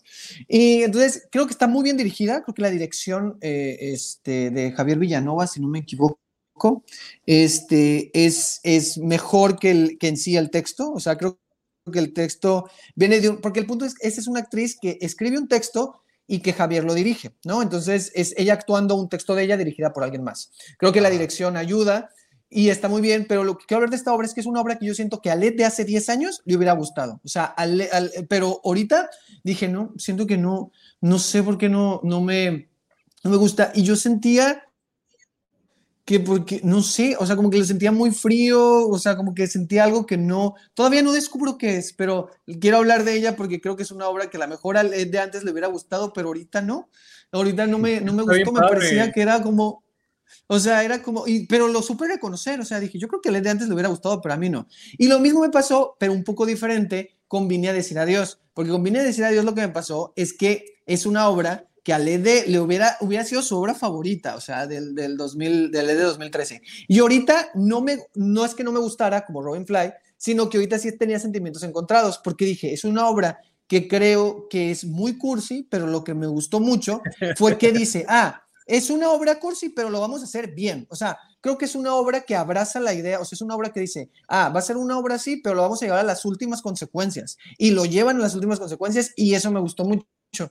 O sea, y a diferencia de la otra, o sea, creo que esta obra, este, o sea, es, una, es, es, es un viaje, es, es, la estructura de viaje del héroe que conocemos todo el tiempo, es una obra que al final sí termina en un lugar muy de disfruta la vida, las segundas oportunidades y todo esto, pero lo hace tan bien, o sea, y está tan bien el diseño sonoro, la iluminación y todo lo que hacen, que dices, va, te la compro. O sea, él, o sea, no, no, a lo mejor donde estoy ahorita, no sé si ese es mi tipo de obra, pero él de, de hace mucho lo hubiera la hubiera disfrutado mucho, pero ahorita te la sigo comprando, ¿no? O sea, entonces me parece muy bien reconocer, y más allá de si son buenas o malas, o sea, es reconocer eh, tú dónde estás con lo que te están dando, ¿no? O sea, qué posición tomas frente a lo que ves. Y, y quiero hacer una reflexión rápida en cuanto a cómo vemos el teatro. O sea, vemos el teatro como alguien, porque esta, yo reflexiono este año acerca de cómo vemos el teatro, no solo como espectadores, sino, por ejemplo, Davo, ¿no? De, o sea, que estamos en esto de la difusión lo vemos como vamos a ir a calificar las obras, a ver qué está bien, qué está mal, qué no funcionó, qué sí funcionó, o, o si, o estas frases de nos quedó a deber el actor, o no, sé, o sea, pienso mucho en estas cosas, porque al final de cuentas, no, porque, porque a lo mejor mucho lo hemos hecho, pero son, son cuestiones de poder, o sea, uno va como sintiéndose la autoridad para destrozar algo, como para no, ¿sabes? O sea, desde dónde lo ves, o lo ves como un producto, ¿no? Como decir, ah, yo soy el espectador que pagué mi boleto y voy a ver algo desde, desde, yo quiero que me des lo que me estás vendiendo, ¿no? Me costó mil pesos y quiero que se vean los mil pesos ahí, ¿no? O pagué 50, no sé, o sea, como que pienso mucho en, en, cómo vemos las obras y creo que tendríamos que relajarnos un poco más. este, y ya. Eh, pues eso. Pues sí, es que no nos debe nada, ¿no? O sea, pues si no te gusta, no te gusta. Y, bueno, podríamos tener todo un programa completo hablando del tema del dinero y el costo del boleto, porque pues hay obras de 30 pesos que evidentemente no cuestan 30 pesos el boleto, pero con todas las subvenciones que tienen, nos puede costar 30 pesos. Y hay obras que, pues obviamente cuestan 3 mil pesos porque es lo que cuesta, ¿no? Porque hay una iniciativa privada detrás de eso y no hay diferencia. Es decir, yo. Son puras pantallas. Yo sí puedo poner, o sea, a ver, no sé si José el Soñador, pero. Eh, ay, no sé, ahora ya no se me ocurre ninguna. Bueno, voy a decir Chicago porque es la última que vi en el Telcel, porque no hemos visto la bien pero puedo poner en el mismo lugar Pedro Melenas y Chicago, en el mismo lugar. Mm, qué interesante. Y una pudo haber costado 30 pesos, 150 lo mucho, y la otra costaba 2.500 pesos. Mm. Y para mí, una no le debe a la otra, pero es un tema de subvenciones y eso también la gente lo tiene que saber, ¿no? O sea, no porque esté en el CCB y te cueste 30 pesos, ni es menos, ni es, ni es peor, ni es nada. O sea, es es un esquema de negocio y un esquema de dinero detrás de eso que hace que nos puede costar 30 pesos o no.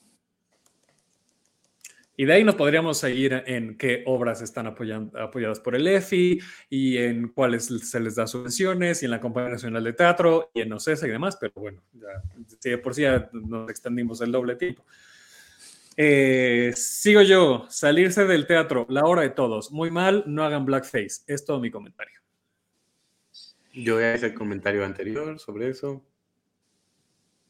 Yo nunca, no me he salido del teatro, no, no voy a ahondar en, yo no la vi, no, eh, platiqué con gente que estuvo involucrada en el, en el proceso, eh, sé que lo quitaron, pero sé que la obra pues terminó, este, no sé, ya, ya, no, no, no sé, no, no ahondaremos en el tema. Pues no, ¿para qué? Nada más hubo una experiencia que no. me había pasado. Sí quiero andar. Bueno, sí me había pasado, pero no así. ¿Quieres andar? Yo cuando nos salimos, alguien nos dijo, pero se justifica.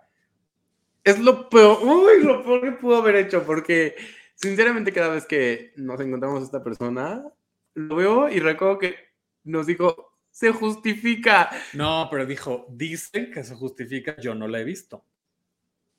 Eso fue lo que dijo. Pero es que tampoco es como, dicen que su... No, no, sé. Él sabía que sucedía eso y dicen que se justifica. Es que no se justifica. No, no, pero sé, sé a ver, sé, eh, o sea, yo no la vi. Sé que después, o sea, sé que primero el actor hicieron un, como que el actor cambió y puso un gesto al final como para que se entendiera que eso sí era más como una crítica. Después lo que decidieron eliminarlo todo y eliminaron esa parte. Después, pues la obra terminó. Muy bien, qué bueno que y, eliminaron, y eliminaron la obra. Pero bueno, en fin. Eh, de Ay, no, es que ya me enojé, se me va a salir mi bilis otra vez. Em, yo quiero hablar sobre ver teatro en familia. que para mí es, bueno, fue muy especial porque aparte de verlo en familia, es verlo, o sea, con mi familia de que, real de sangre y mi familia elegida. Ah, Entonces fue muy bonito ir todos juntos y no sé, me pareció muy agradable esa tarde y ya. es una gran experiencia. Tiene mucho tiempo que yo no voy así en familia más extendida, digamos, al teatro. Mucho, mucho, mucho tiempo. Mm. Es más, creo que la última vez que fui fue Sánchez Huerta en el Milán, que fue hace como, ¿qué? Seis años, creo, una cosa así. Sí, fue hace rato. Mm. Qué fuerte. Quiero hacer otra mención. No, Ah. no, no quiero hacer otra mención. Ok. Mentiras. Mm, Yo nunca había visto mentiras ah, en la vida. Ya la vi dos veces, pero me gustaba. Una y media, porque la primera estábamos muy lejos. Ay, pero X. Eh, desde hace un mes, Mentiras tomó un significado muy importante en mi vida. No por la obra ni nada, sino por una cosa muy específica que igual y después se enteran. Eh, pero eso. Eh, me, me parece muy bonito que una obra me haya ayudado a... mm, Que trascienda a otro, a Ajá. otro lugar de tu vida, ¿no? Sí. Está padre. eso. Y ya. Cantemos. Luego se Cuando baja la marea. Va a ser. Ah, eh, bueno, yo quería hablar de las obras que revisité este año, que volví a ver, que eran los últimos cinco años, eh, Noche de Reyes, no te la puse ahí, pero también 245 actos de maldad extraordinaria, eh, que son obras que a mí me, me- me gustan mucho y bueno, no sé cuál Ah, los últimos cinco años. Yo la había visto, yo no la había visto con Diego Medel, yo la había visto con Aitza y con otro actor argentino que no era muy bueno, la verdad, en el Pero Teatro esa fue la primerísima temporada. ¿no? Esa fue la primerísima temporada. Yo no vi la, la, la después con Diego Medel en el No, yo nunca la he visto, pero todo el mundo dice lo que acabas de decir, que, que Ajá. nada que ver con Diego. O sea, que el otro No, chavo- nada. Que el otro chavo no la daba. No, nada que ver, nada que ver. Y entonces yo, yo no había visto ya esta con Diego y ahora la vi en esta temporada y pues me morí, ¿verdad? O sea, de, pues no de llorar, pero sí lo que hacen ellos dos. Yo sí creo que Aitza Terán es tal vez para mí, creo que la mejor voz femenina de teatro musical en el... Y sobre todo porque Aitza tiene lo mejor de dos mundos. O sea, Aitza es egresada de la ENAT, o sea, tiene formación como actriz este, y tiene, pues, ha tomado clases de, de canto, de música, y tiene, esa, tiene ese instrumento, esa voz. Entonces me parece que eh, como que tiene todas las cualidades de una actriz de teatro musical, ¿no? Y en un musical que es tan exigente como los últimos cinco años. Entonces a mí me gustó mucho volver a verla porque sí fue también ver Diego, pero también me pasó parecido que con la voz humana.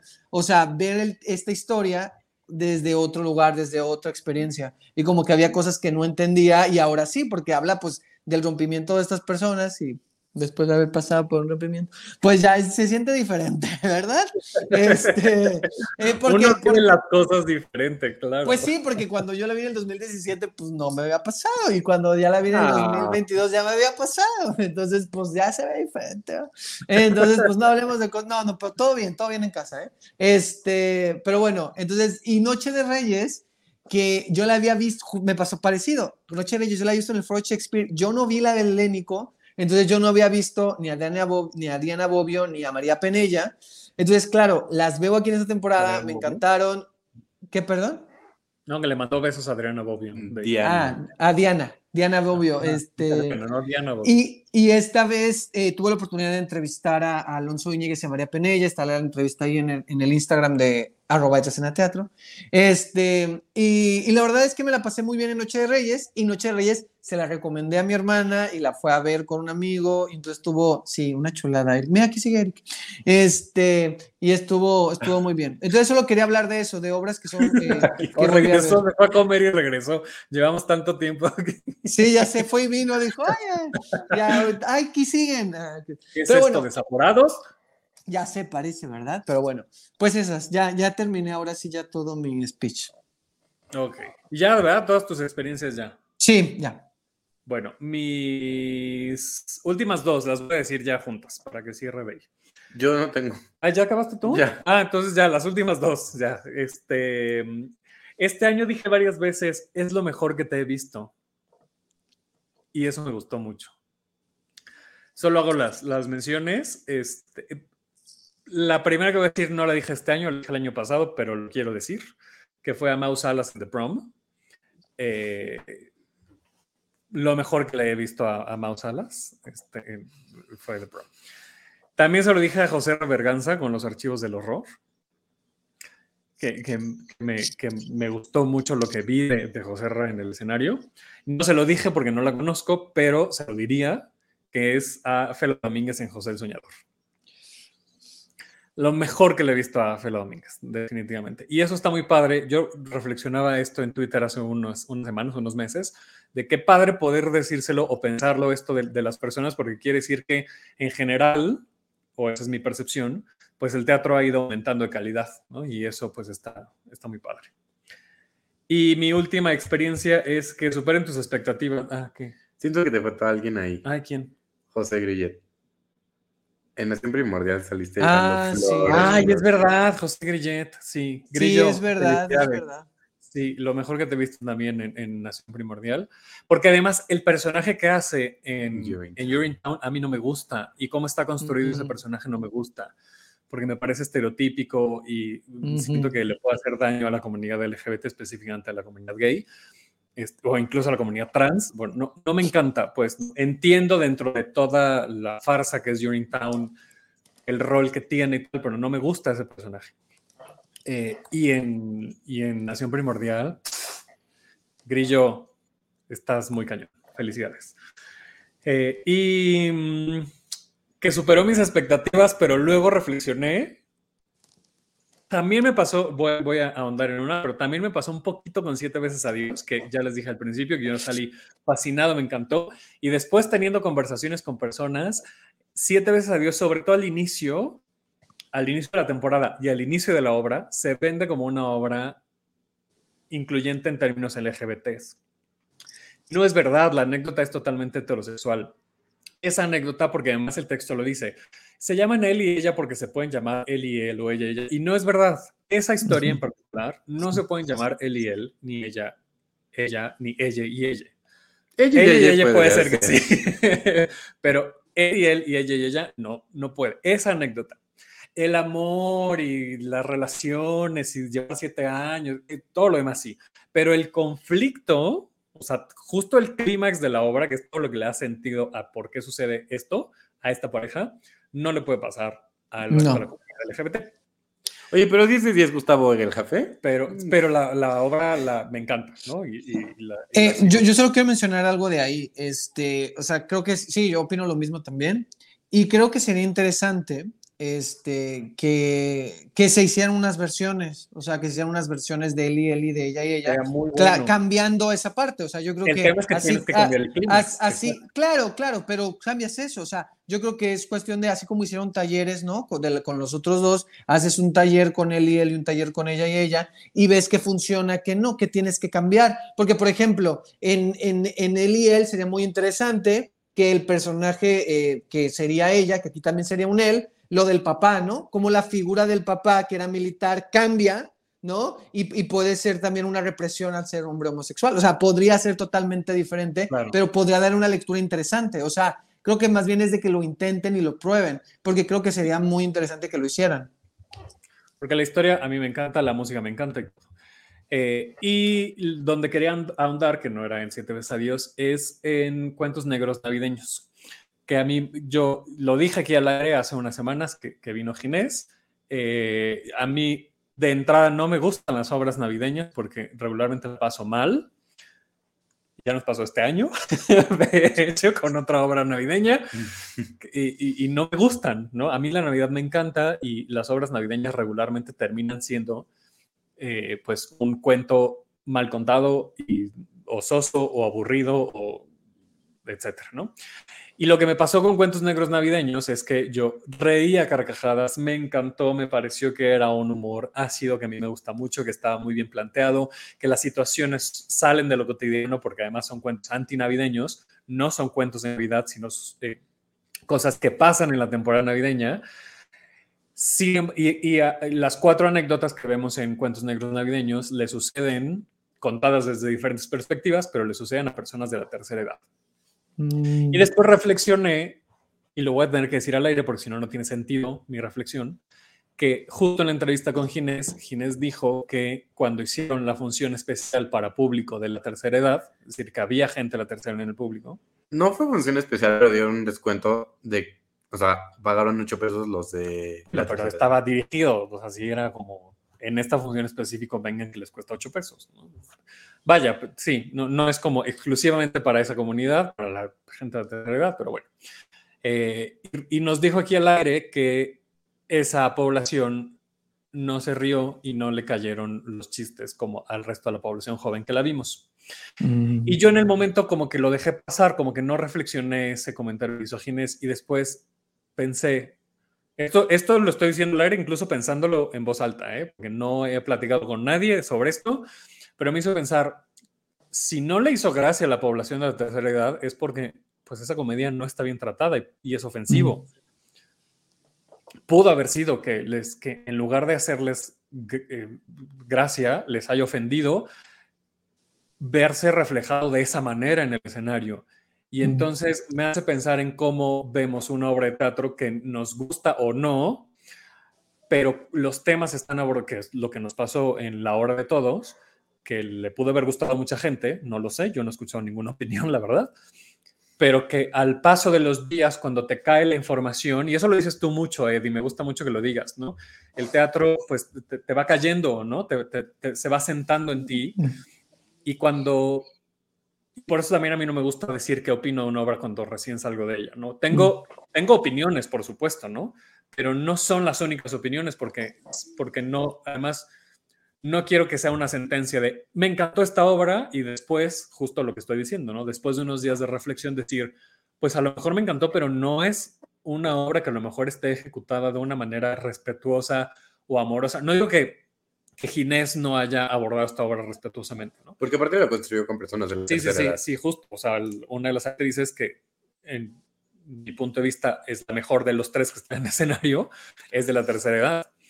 Eh, pero no sé, o sea, son como esas reflexiones de cómo superó mis expectativas en el momento, pero después de reflexionarla y de pensarla, ya no me cayó tan bien la obra. Ginés, tú me caes muy bien, este, esto no es nada personal. Y pues con esto cerramos dos horas de programa, Dios mío. Wow, demasiado, pero estuvo muy bien. Es desaforados. Es desaforados, el nuevo desaforados. No, no es cierto, desaforados que en paz descanse y les queremos mucho. Eh, despídete, Gracias por conectarte. Ay, muchas gracias, Davo. Gracias, Dave. Pues. Tienes de, este fin de año. Ay, ok, fue un despídete y ya me voy para siempre. Se, se desconectó. Oigan, pues muchas gracias por este año teatrero. Espero que se reconecte porque seguramente le pasó lo que a mí antes de empezar el programa, que fue salir, cerrar la ventana. Eh, sigamos viendo teatro, vayan al teatro, por favor. Vayan a hacer lo que ustedes quieran, pero desde aquí les recomendamos ir al teatro, porque pues a esto nos dedicamos, si ya está aquí. Eh, muchas gracias por acompañarnos este año. Eh, les esperamos en el 23, pues con, con, igual, con mucho teatro, con muchas experiencias. me gustaría hacer un programa de lo que queremos ver en el 2023, como lo hicimos a inicios de este año, Ed a ver si nos organizamos y lo, y lo vemos, porque pues ya están los resultados de EFI, ya sabemos que viene Anastasia, ya hay, hay cosas que ya sabemos que vienen, entonces pues bueno, podríamos hacer ese, ese programa en un par de semanas.